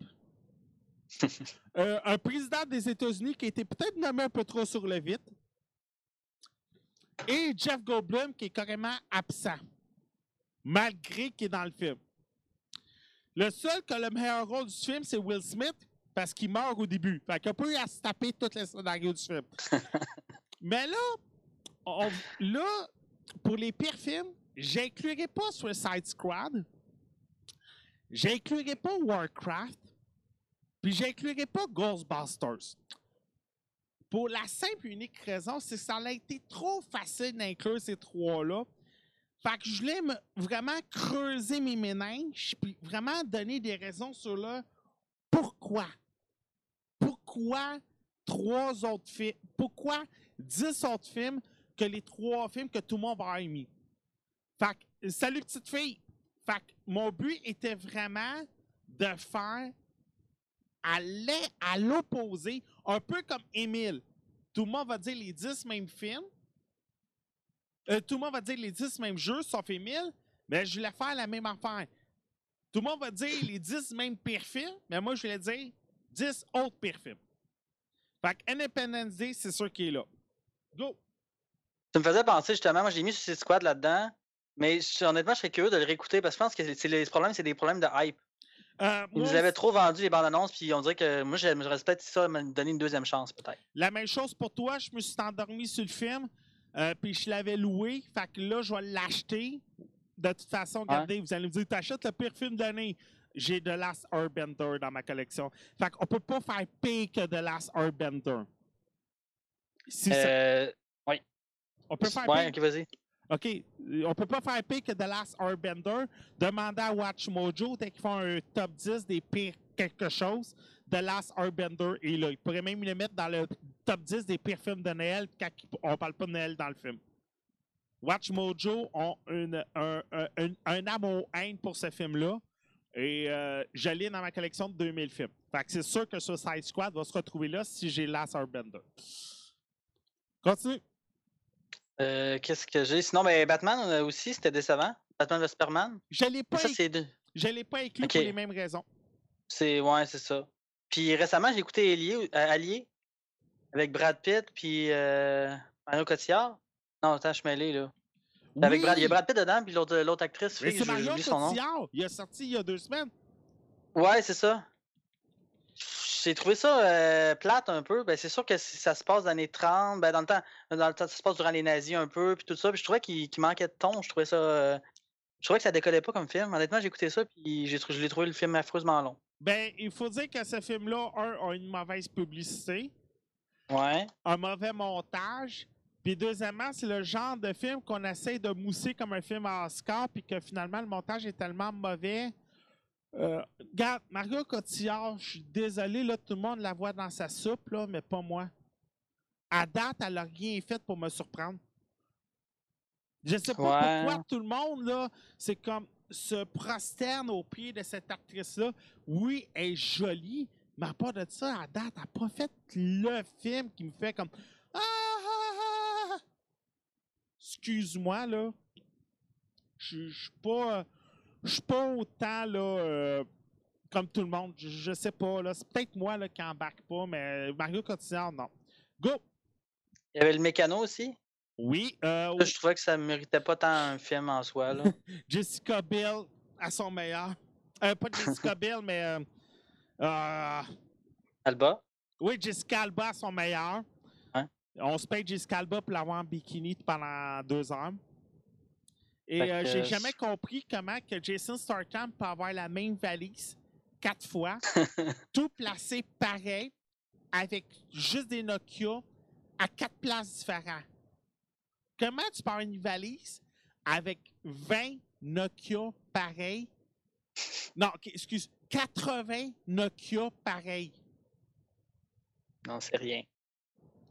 C'est c'est ça que je comprends pas. Cas, euh, continue. Ce serait ça pour mes pires films, honnêtement. hein. OK. J'en vois pas d'autres. Bon, moi, je continue.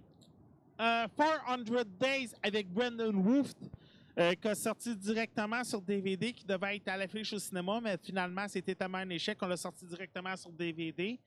Euh, comment faire pour qu'on s'aperçoive de tout ce qui va se passer dans le film dans les cinq premières minutes? Aucune surprise. Mauvais- on dirait Projet M, mais en version deux heures, faite par des amis geekins. Euh, Excusez-moi, mais quand vous avez un budget de 50 millions, vous êtes capable de faire mieux que Projet M. Et Projet M est meilleur. Si vous ne savez pas c'est quoi Projet M, c'est un film québécois qui avait été fait pour la web télé et qui a été diffusé à Z. Sérieusement, regarde, on dirait qu'ils ont vu Projet M puis qu'ils se sont dit on va faire 400 Days. Mais avec un autre suspense, puis finalement, c'est payé. Zoolander 2, qui n'était pas nécessaire. Euh, ben Stiller à son pays, Owen Wilson à son pays, que des jokes vraiment mauvais. Allez écouter ma, chronique qui en fait près. euh, quand il est sorti sur DVD, vous allez tout comprendre. Sérieusement, c'était absurde à l'os. Mike and Dave need wedding date. Si vous vous rappelez de ma critique, j'ai jamais compris pourquoi Zac Efron et Anna Kendrick ont fait ce film-là. Je pense pas qu'ils étaient si en manque de faire un film que de, pour être obligé de faire ça. Big Fat Greg Redding 2. Oui, vous avez bien compris, il y a eu une suite à ce film-là, il a sorti cette année. Mais contrairement au premier de à peu près 15 ans, qui avait été été un grand succès au box-office, un film rafraîchissant, celui-là, malheureusement, non. Non, ça a été euh, mauvais de A à Z. Après ça, London Has Fallen. Et le P, il y a un 3 qui s'en vient. On n'avait pas vu le 2 venir, puis je pense pas qu'on voit le 3 venir, mais oui, il y a un 3 pour London Has Fallen. C'est trop, euh, c'est trop cliché, je trouve, le Lee London. Ben, c'est pas ça. Tu sais, me faire exploser Londres, là. À un Ouais, moment donné, là. Euh, après ça, The Ridiculous 6, le premier Ben Stiller, euh, le premier Adam Sandler sur Netflix. Oh my god, je comprends a personne qui a voulu distribuer ce film-là. Ah! ah, allez écouter ma critique, là. Ah, c'était stupide, là. Mais stupide à souhait, là. J'ai compris pourquoi, là, que Adam Sandler, puis personne le veut, là. Puis j'ai pas vu son film d'espionnage, puis je veux pas le voir. Après ça, euh, The Choice. Ça, c'est plus un choix personnel. Je suis écœuré des films quétaines que tout le monde se trompe puis que c'est normal puis bien vu. S'il vous plaît, là, The Notebook, là, on l'a vu une fois. On peut-tu éviter une 3, puis une 4, puis une 5 puis une sixième fois, s'il vous plaît? Vous nous dites qu'on manque d'imagination puis d'idées vos films adaptés de comic book, mais vos films quétaines, c'est vachement pas mieux. Mais royalement, vachement pas mieux. Excusez-moi, là. Oui, tu me fais une éditorial, là. Oui, un éditorial. c'est correct. Puis le pire, c'est qu'on s'en vient avec Fifty Shades Darker l'an prochain. Oh my god. C'est nécessaire. Ils ont, dû payer, ils, ont, ils ont sûrement dû payer cher les acteurs pour faire Fifty Shades Darker. Là. Personnellement, là, parce que même les acteurs ne voulaient pas revenir. Là. Il a vraiment fallu me fait les- penser à quelque chose. Ça doit être particulier de faire euh, d'avoir des suites de prévues quand le premier n'a pas marché. Je, je sais pas, je sais pas. Écoute, euh, toutes les filles ont capoté là-dessus. Ça envoie des mauvaises images, ces deux films-là. Je suis désolé. Ça envoie des mauvaises images au monde. Je suis, je suis désolé. C'est- Ça n'a pas d'allure. Bon. Là, attention. Spoiler alert. Là, si vous voulez pas avoir les spoilers, je vous conseille de revenir dans 30 minutes. Sinon, ben, si vous l'avez vu, ben, on va en parler. Monsieur Vialtil, Oui, es-tu prête? oui, je suis prêt. Vas-y, go! Je parle de Rogue One? Oui! Oui, euh, c'est ça, euh, très intéressant, Rogue One. Euh, c'est sûr que ça, ça se passe tout avant, le, le- juste un petit peu avant le 4. Euh, moi, je trouve que c'est intéressant là, parce que justement, ça nous amène au quatrième. Ouais. Pour ceux qui vont peut-être les plus jeunes, parce que Disney, euh, avec le septième, on sait qu'ils vont faire une trilogie qui va être intéressant. Fait que je pense que ça va faire découvrir peut-être le 4, 5, 6 aux jeunes. S'ils trouvent que ça a bien vieilli, ça, c'est sûr que c'est euh, toujours une grosse question. Mais moi, j'ai vraiment aimé les nouveaux personnages. C'est vraiment les, tout le, le- le robot est super intéressant. La rebelle, j'oublie les noms par contre. là. OK, euh, K2, ça c'est Oui. sûr. Le nouveau robot, j'ai bien aimé. Euh, c'est un personnage qui était, comme tu dis, raf- euh, rafraîchissant. Un petit mélange de C3PO avec Chewbacca. Jen Erzo, euh, Felicita- Felicity Jones, autant comme Ray, a été impressionnante. Oui. Euh, Oui, euh, son caractère, là. oui. Et sérieux, moi, par exemple, mon personnage préféré, c'est Shemut Ermui, le pseudo Jedi. C'est Donnie Yen. Si vous voulez le découvrir, je vous recommande trois films. Hype, Ip Man ou IP Man 1, 2, 3. Sérieusement, ce gars-là, euh, il, il refait le professeur de Bruce Lee dans, dans la vraie vie. Et ce gars-là, en arts martiaux, c'est un dieu. Mais quand on le voit affronter les Stormtroopers, écoute, on comprend pourquoi ils ont pris ce gars-là. Il fallait un gars qui était capable de se battre. Imaginez Ray Park. Ray Park pour euh, Maul, mais là, avec plus de dialogue, puis gentil, mais pas de sable laser. Il sait autant aussi bien se battre que Darth Maul. Autant. Euh, Galen Erso, qui est joué par Matt Mickelson, le gars qui faisait Hannibal dans la série Hannibal, c'est juste dommage, on l'a pas vu beaucoup. On le voit comme 2, 3, 5 gros max, mais perso, j'en aurais pris plus. Euh, Captain Kazin Endor, sérieux, Oui. thumbs up. Euh, on m'a fait découvrir cet acteur-là, Diego Luna. Le gars, c'est un gars de film indépendant. Euh, en passant, le film est réalisé par Garrett Edwards. C'est le gars qui a fait les Godzilla. Et ça paraît. La scène de la fin, quand il- là, c'est là les spoilers. La scène de la fin, quand il débarque, c'est la fameuse île, la planète île, parce que c'est une planète qui est engloutie par juste une île euh, pour aller voler les plans de l'étoile noire. Et là, si vous avez jamais, si vous savez pas c'était quoi l'histoire de Rogue One, puis vous savez pas c'est quoi spoiler, c'est parce que vous avez pas écouté l'épisode 4. quand il débarque sur la fameuse planète, que c'était juste une île, et la scène de combat qui dure 45 minutes. On a une invasion de 45 minutes sur cette planète-là. Écoute, j'en aurais pris presque plus. Et Euh, Garrett Edward avait averti que être un film de guerre. Et personnellement, euh, il a répondu à ce qu'on voulait là. La fin du film est, est un film de guerre en soi et tous les acteurs ont tous leurs petits points.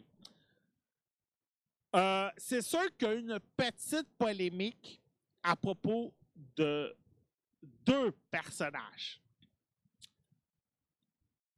OK. Euh, le directeur Orson Krennic, qui est, euh, ah, OK, oui. qui est camp- non, pas directeur Orson Krennic, désolé. Oui, OK, directeur Orson Krennic, désolé, là. Mais euh, là, j'ai la page Wikipédia en français, ça va vraiment pas bien. Euh, je vais la rechercher dans deux secondes. Euh, ben. Sérieux, je suis juste déçu qu'il meure. J'en aurais plus pris de lui. Mais perso, j'aimerais ça que comme pour Felicity Jones, Felicity Jones, elle a signé pour trois films. Oh. Elle meurt dans Rogue One. Désolé, Hmm. mais il va falloir qu'on m'explique son contrat. Mais on le sait qu'il y a un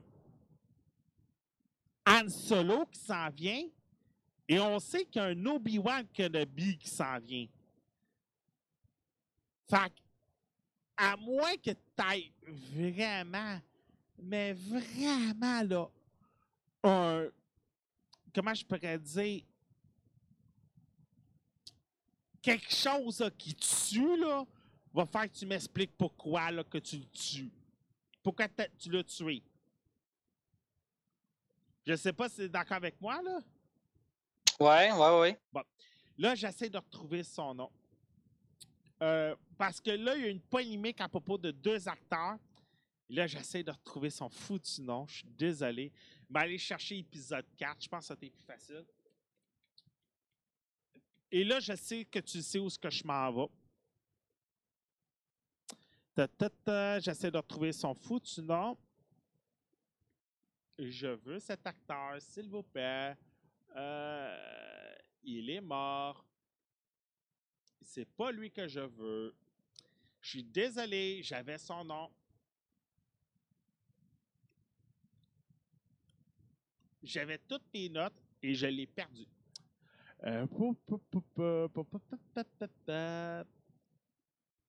Euh, je pense que c'est Général Draven, mais. Euh, non, c'est Tar... Petri. C'est Tarkin! Ok? Le, le, grand Moff Tarkin, ok? Tarkin et Princesse Leia. Ok. Toi, là, de toute façon, on le savait depuis des années que ça allait arriver, ok?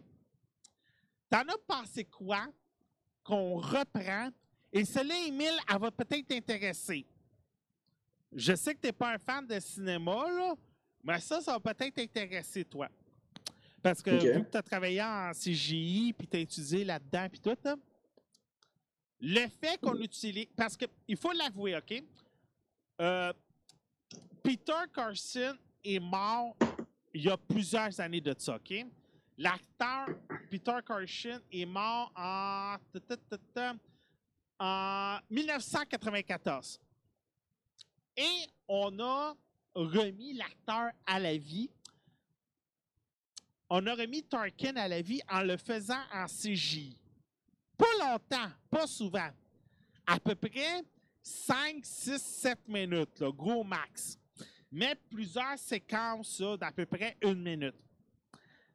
Et Princesse Leia, à la fin, on reprend Carrie Fisher, mais son même visage de 77.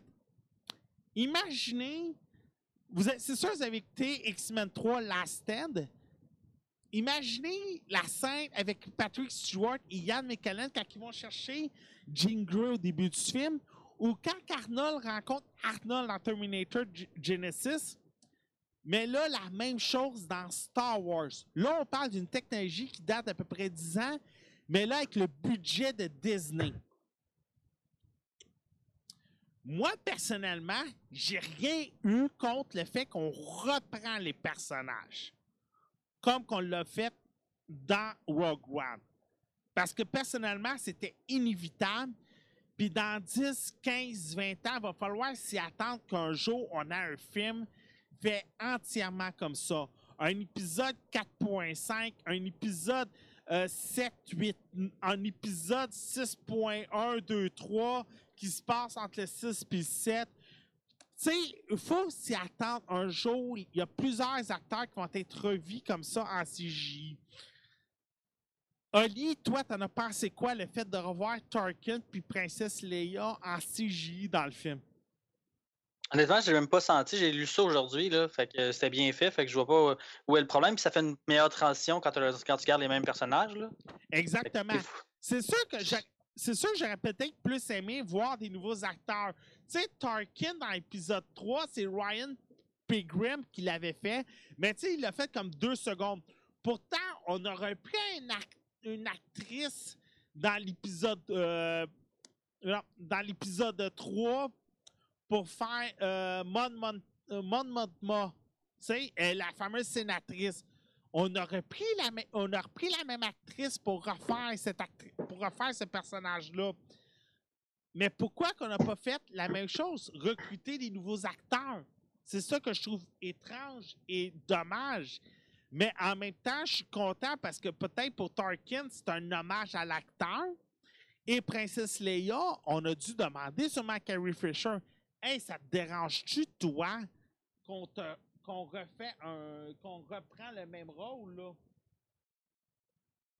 Tu sais, il a fallu sûrement qu'on lui demande la permission. Je sais pas si tu es d'accord avec moi, là. Ouais, sûrement, sûrement, oui, oui.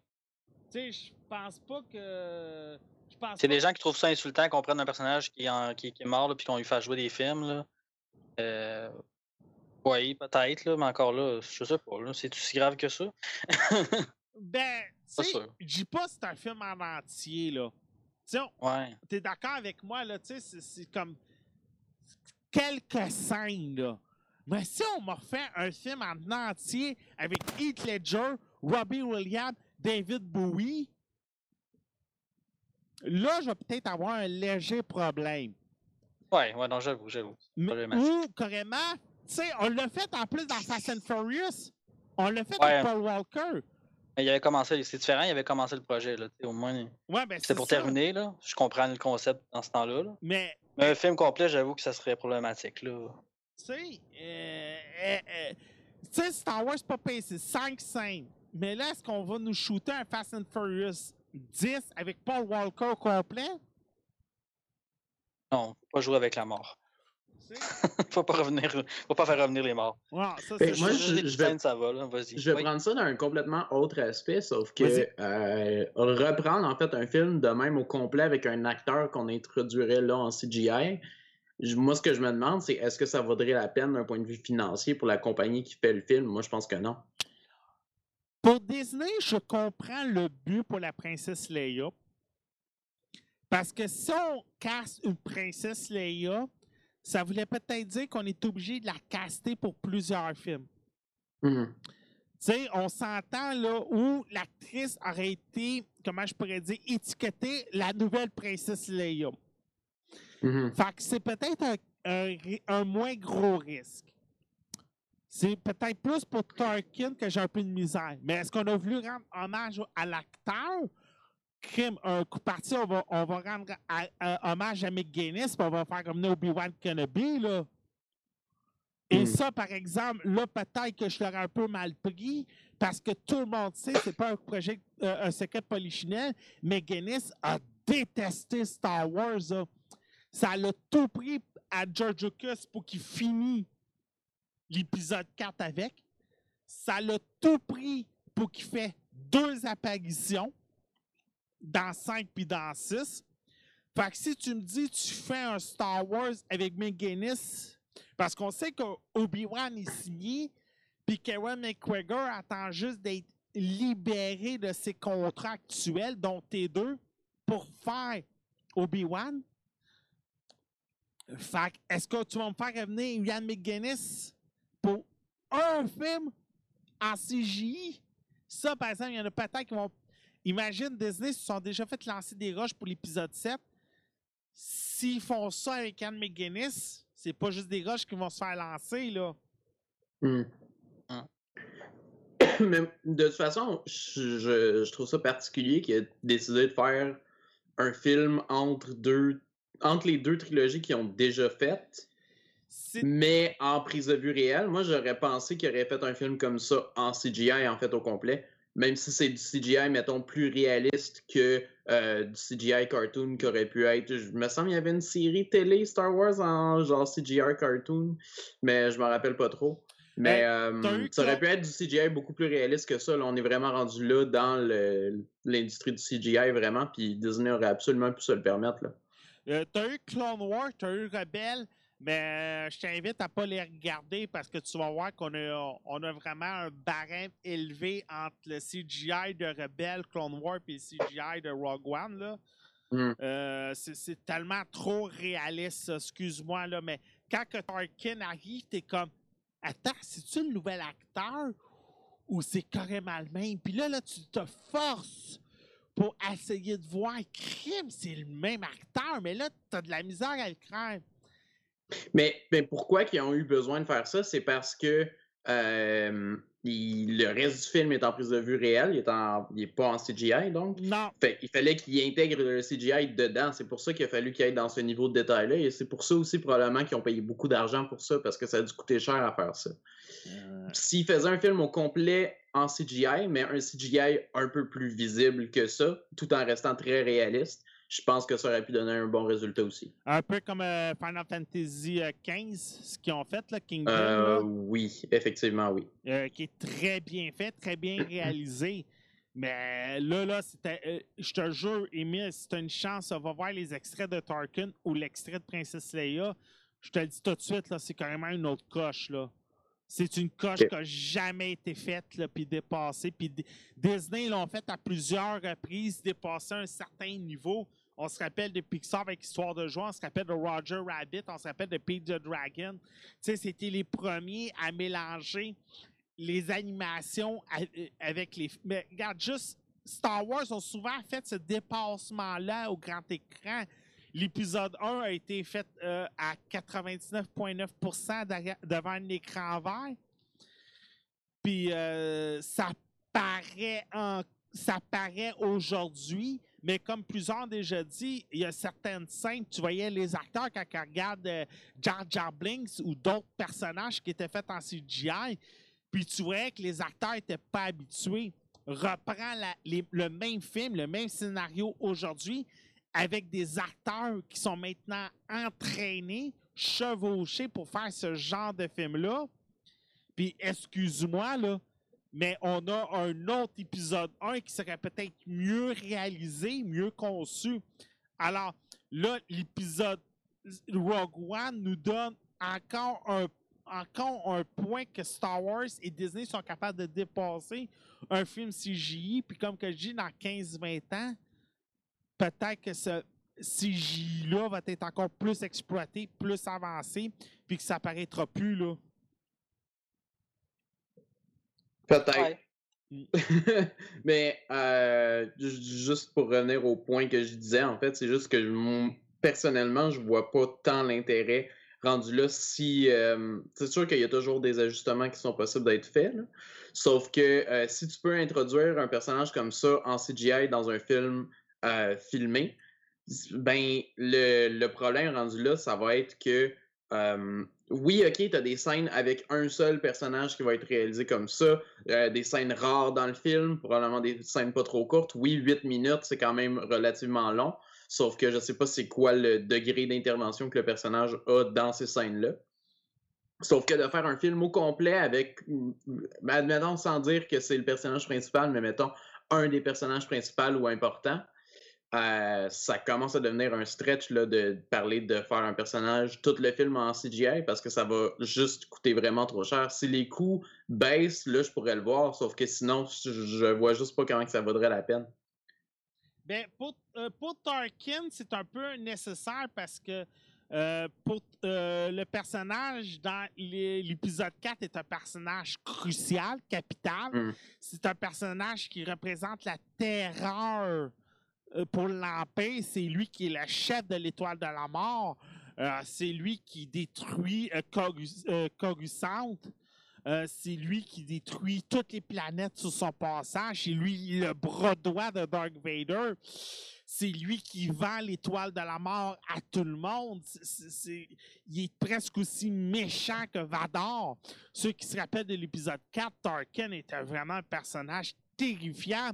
Quand il voit Princesse Leia arriver devant lui, puis qu'elle arrive, elle dit J'aurais pu sentir votre odeur à des milles, et qui dit Garde, tu me fais pas peur, je vais détruire ta planète. Puis euh, euh, c'est un personnage qui était tellement important dans l'épisode 4 que je comprends pourquoi on l'emmène dans Rogue One. Mais là, qu'on l'emmène au complet, moi, moi, ça me dérange pas. Mais c'est sûr que c'est là la polémique de savoir. En tout cas, on est sur le même sujet. Mais bon. Euh, C'était les points à apporter. Beaucoup, beaucoup de caméos. Comme qu'on a dit, Princesse Leia. Euh, je sais pas si as toutes vues, euh, Olivier. Tu avais Ouais. les deux personnages dans le bar, dont celui qui se fait couper le bras par Obi-Wan Kenobi. Ouais, j'ai pas remarqué. Honnêtement, j'ai pas remarqué. J'ai vu des. J'ai regardé ça justement des vidéos aujourd'hui, des Easter eggs, mais j'ai pas, euh, j'ai pas assez écouté le 4 pour Ah, ben toutes les c'est ça. décoder. Mais c'était ouais, c'est intéressant qu'il ait intégré ça. Si vous avez vu le 4, vous allez remarquer beaucoup de caméos. C3PO, R2D2 qui sont là comme. Ouais, ça c'est. Ils sont là dans tous les films. Ouais. C'est ça le pire. Écoutez, les deux seuls personnages qui sont là dans tous les films sont les deux robots. Fait qu'ils continuent leur avancée. Je serais peut-être pas surpris. C'est drôle parce qu'on les voit, mais tu sais, ça, ça, ça nourrit pas le film à rien, ils sont juste là, tu sais. Ben, c'est- oui, c'est c'est drôle comme caméo. ils maintiennent leur record, on va dire, ça. d'être dans tous les films. Ça veut dire que est-ce que Disney va nous les emmener dans Han Solo? Ah oui, pourquoi pas? Tu sais, c'est vraiment. Sûrement. c'est c'est vraiment là que je pousse là. Disney, je sais pas comment vous allez faire pour nous les intégrer dans Han Solo. Mais je vous lance le défi. C'est comme Felicity Jones, si elle est dans Han Solo. Est-ce qu'on va faire le même pont entre Rogue One et épisode 4? Ça veut dire que la scène qu'on la voit dans la prison, tu sais, la scène au début, là, Ouais. ça va être la scène de transition entre Han Solo et Rogue One. Peut-être. Tu sais, je m'attends à ce que Han Solo puis elle ont fait une mission ensemble parce que dans la façon qu'on nous la présente, c'est une chasseuse de primes qui travaille à son propre compte. Parce que le personnage de euh, désolé, le personnage de Forrest Whitaker, on nous l'emmène comme ça. Ouais. C'est, un rebelle qui travaille maintenant à son compte. Euh, euh, euh, voilà, Sa Guerrera. En passant, c'est James Earl Jones qui refait la voix de Dark Vader. Ça, je suis content. Euh, Ceux qui voulaient le savoir, là, j'ai, euh, trouvé l'information aujourd'hui. Mais euh, c'est ça. Est-ce que euh, Jin Erso va être une, mercenaire comme Han Solo, comme Boba Fett, comme, comme Cadricia? J'ai hâte de voir ça. Fait ça nous met juste beaucoup de. Ça nous en rajoute beaucoup là, pour le prochain film là, de Han Solo. Euh, là, j'en ai encore entendu parler qui se demandait aussi que ça se situe ça après l'épisode 7. Je sais pas combien de fois j'ai dû l'expliquer la semaine dernière. Oh boy! Mais en tout cas, je suis content. Le film a déjà fait 300, 300 millions au box-office mondial, 150 millions au box-office euh, euh, américain. Et euh, c'est 7 milli- euh, pas 7 milliards, mais en tout cas, c'était beaucoup de milliards pour Disney, là. Puis c'est pas fini, là. Disney ont atteint un chiffre, je pense qu'on- autre studio a atteint là, de toute leur vie. Là. Puis c'était dans les milliards. là. Disney, sérieusement, on le vend dans les voies, ça fait changement de 2009. Euh, T'avais-tu d'autres points à apporter pour. euh, Ben, c'est ça, tu parles de Disney, là, tu sais, ils ont Marvel, puis là, ils ont Star Wars, qui est deux grandes autres franchises présentement. Là. Ils font des films qui marchent bien. hein. Ben, quand on me dit que Disney sont en train de, de détruire Star Wars, je suis désolé, là, mais s'ils détruiraient Star Wars, je pense que le film aurait été un flop au box-office. ça. Ah non, ils font quelque chose de bien. Puis je, honnêtement, c'est le premier épisode qu'on voit hors série. Il y en a trois autres de Il y en a deux autres de prévus. C'est Euh, ça? Euh, deux, OK. La façon que ça va se passer, c'est que Disney va faire la même alternance un peu comme Marvel. Oh boy, je suis désolé. Nou- nou- nou- nouveau système de son, hein? Fait que. un Skywalker, un story. Un Skywalker, un story. On s'entend, les Skywalkers, c'est les épisodes. Ok. Fait que 7, Rogue One. 8, Han Solo. 9, Obi-Wan. Jusque-là, tu me suis? Oh oui. Et après ça, là, ça va continuer là, comme ça jusqu'à Eternal. là. Un peu comme Marvel. 3 Avenger. 3 Avenger. 3 Avenger. Ah, c'était vraiment, en tout cas, ceux qui ont la chance, qui l'ont pas vu, il faut aller voir. C'est un excellent film. Le montage, je trouve qu'il était bien fait, ça passe vite. L'humour aussi était bien dosé dans le film, euh, vraiment. Même si on connaît l'histoire, le, scénario est assez simple, là, mais c'est efficace. Honnêtement, j'ai, longtemps que j'ai pas vu un super bon film comme ça. Là. Fait que c'est bon. Ça, ça va être tout pour nous pour Rogue One. Euh, hey, c'est ce qui va compléter le podcast pour aujourd'hui parce que les Émile puis euh, malheureusement J5 ne seront pas là. Hey, moi, je suis là. Ouais, je sais. Euh, Non, non, j'ai dit Justin- ouais, j'ai dit Emile. Justin et Mathieu, finalement, ne seront pas là. Euh, on les comprend, c'est le temps des fêtes. Fait que malheureusement, sûrement que les centres commerciaux sont beaucoup occupés aujourd'hui. Oui, c'est vrai. Ah, fait que euh, c'est ça. Euh, bon, Monsieur Emile Bernard, on peut te retrouver où et comment? Sur Twitter, à Donotopie, twitch.tv slash Donotopie. Better Play Paladin, Paladin over Overwatch. C'est Mathieu qui revient des morts pour nous dire ça. ouais, Des, des mots joyeux de- du temps des fêtes. ouais c'est vrai, il y, a Euh, il y a Paladin puis un autre jeu là, qui est sorti là, il n'y a pas longtemps, là, qui est en bêta. Là. Euh, Colin, je l'ai au bout de la langue. Oui, puis c'est bizarre parce que Overwatch n'a pas été tant annoncé d'avance que ça, mais il y a comme quatre jeux dans un peu le même style. Oh, Battleborn était quand même vraiment différent, mais il y a quatre jeux à peu près dans le même style qui sont sortis la même année à quelques mois d'intervalle. C'est comme hmm, Eh ben, euh, bizarre. euh, Il y a du monde qui calait le, le plagiat, sauf que moi je veux rassurer tout le monde, c'est pas du plagiat. Il y Oh. aurait aucun moyen qu'en deux mois, le monde passe Paladin après avoir vu Overwatch pour essayer de les copier. Euh, Aucun moyen. Overwatch date de à peu près 15 ans. C'est le fameux projet que. euh, Oui, sauf que dans la forme qui est là, bon, on, on, on l'a pas su là tant, si longtemps que ça que Overwatch serait dans la forme qu'il y a là. Non, sinon, euh, on l'a su dans cette forme-là. Puis la bêta sortait deux semaines plus tard, je me rappelle bien. Euh, là, Mais- là, il y a quand même eu quatre Hero Shooters qui sont sortis cette année. C'est un peu bizarre parce qu'il n'y en a pas eu depuis des années, en fait. euh, t'as Gigantic qui sort en plus en bêta à toutes les semaines. Ouais. Fait que t'as Paladin, t'as Battleborn, en tout cas. En tout cas, pour Overwatch, je trouve juste ça dommage. Les joueurs sont en train de tuer le jeu. Mm. Euh, fait que euh, c'est ça. Euh, ouais, Émile, euh, bon, t'as dit pas mal où est-ce qu'on pouvait te retrouver. Puis Ah. juste pour dire, euh, je sais, je suis moins là au podcast récemment. Euh, Puis ça va probablement pas aller en s'améliorant l'année prochaine, mais euh, on verra. On appelle ça l'école, mon cher. Ah, c'est ma dernière session de bac. Là. Ah, Ça va être. J'arrive, dans le mur de fin. Ah, regarde, c'est comme moi, il va faire que je. moi, c'est simple à tous ces internet, je sais Actarus. Euh, pour 2017, euh, il va faire que je repense euh, à la formule visuelle parce que malheureusement, avec euh, les hivers qu'on a au Québec et le trafic que je me poigne à l'heure que j'arrive à Châteauguay, euh, je poigne à peu près une heure et demie de route le soir. Fait que euh, je sais pas comment va aller le podcast pour 2017. On va faire des essais, on va faire des tests, je pense, semaine après semaine, euh, pour savoir ce que je vais m'en aller. Gardez comme là le son, comme vous avez pu remarquer, c'est un nouveau son parce que j'ai acheté des nouveaux micros. Parce qu'on devait avoir J5, malheureusement, J5 était un peu bloqué au centre commercial.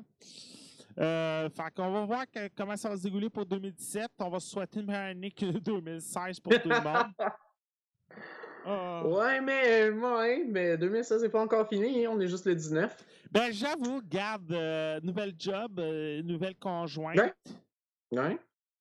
Euh, fait que c'est sûr que. le- Ben, mais c'est juste pour dire qu'on est, on est peut-être pas aussi au bout de nos peines. Peut-être que peut-être que l'apocalypse va arriver d'ici le 31. Ou peut-être qu'elle va arriver en 2017, on ne sait pas. Ah, f- euh, Peut-être qu'à cause de certains événements politiques des États-Unis. Non, ah, non, on m'informe à, à l'oreille qu'il faut pas parler de ça. Euh, ben, regarde, tout le, monde, tout le monde pensait que l'apocalypse allait arriver au mois d'août. Fait que. Ah ouais, mais Quand que le au monde mois d'août, au mois de novembre 2017-2018, ça peut attendre. Non, ben, tu sais, il y en a plusieurs qui On pensaient. on va étirer le fun. Il y en a plusieurs qui pensaient que l'apocalypse arriver au mois d'août avec un certain jeu cellulaire. Puis finalement, j'avais averti tout le monde. Ben non, quand le monde va recommencer l'école, le jeu va, va mourir. Qu'est-ce qui est arrivé? Le jeu est mort avec le retour en classe. Ouais.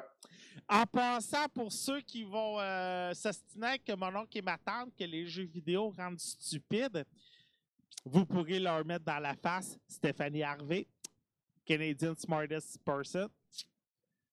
Alors, euh, c'est tout ce que j'aurais à dire pour euh, la fin du podcast. Merci Stéphanie. Tu- qui de personnellement, qui de mieux pour reblayer encore le blason des nerds et des geeks que cette fille-là? Sérieux. Ah, euh, c'est le meilleur, c'est la meilleure personne pour euh, vendre le geek. Alors, au nom de toute l'équipe d'Alpha 42, je vous souhaite euh, des joyeux temps des fêtes. Faites attention. Une bonne année. On va se souhaiter comme d'habitude l'argent, l'amour, la paix, la prospérité, tout ce que vous voulez. Une meilleure année 2016 pour ceux qui en a- une meilleure année 2017 pour ceux qui ont vécu comme moi belle année 2016. Je pense que c'est beaucoup de monde. Puis honnêtement, je, je me reconnais là-dedans aussi. Là, j'ai une année de merde 2016. Là. Ben, si on regarde tous les décès côté vedettariat, si Ouais, mais, ouais, mais même pas juste ça, c'est drôle parce que toi, t'as eu du temps difficile en 2016, mais moi aussi personnellement. Ouais, c'est ça, là. Les En plus de tous les événements mondiaux qui se sont passés en 2016 de merde. Je te- je t'invite à aller Ah, regarder. euh, année. je t'invite à aller regarder les SNL de cette année, euh, de la semaine dernière, avec Hillary Clinton qui refait une scène Oh my de God. Love Actually. Mm. C'est euh, c'est juste comique. Personnellement, SNL ont fait de- d'excellents sketchs euh, cette année pour euh, les élections, mieux que les années auparavant. On dirait que le fait d'avoir Alec Baldwin, puis Colin, la fille de Ghostbusters, ça l'a juste aidé encore plus. En tout cas, fait on se souhaite une meilleure année 2017, tout le monde. Sur ce, on se retrouve euh, en 2017. Ciao! Bye! Alpha 42 est une production projet42.ca. Vous avez des plans de rénovation et de construction qui étaient dus pour hier ou vous avez un podcast à héberger. Projet42.ca est là pour vous servir. Projet42.ca pour que vos idées deviennent nos projets. Alpha 42 aimerait remercier ses partenaires suivants pour la diffusion du podcast. Radio H2O.ca, Podcast Addict et PodCloud.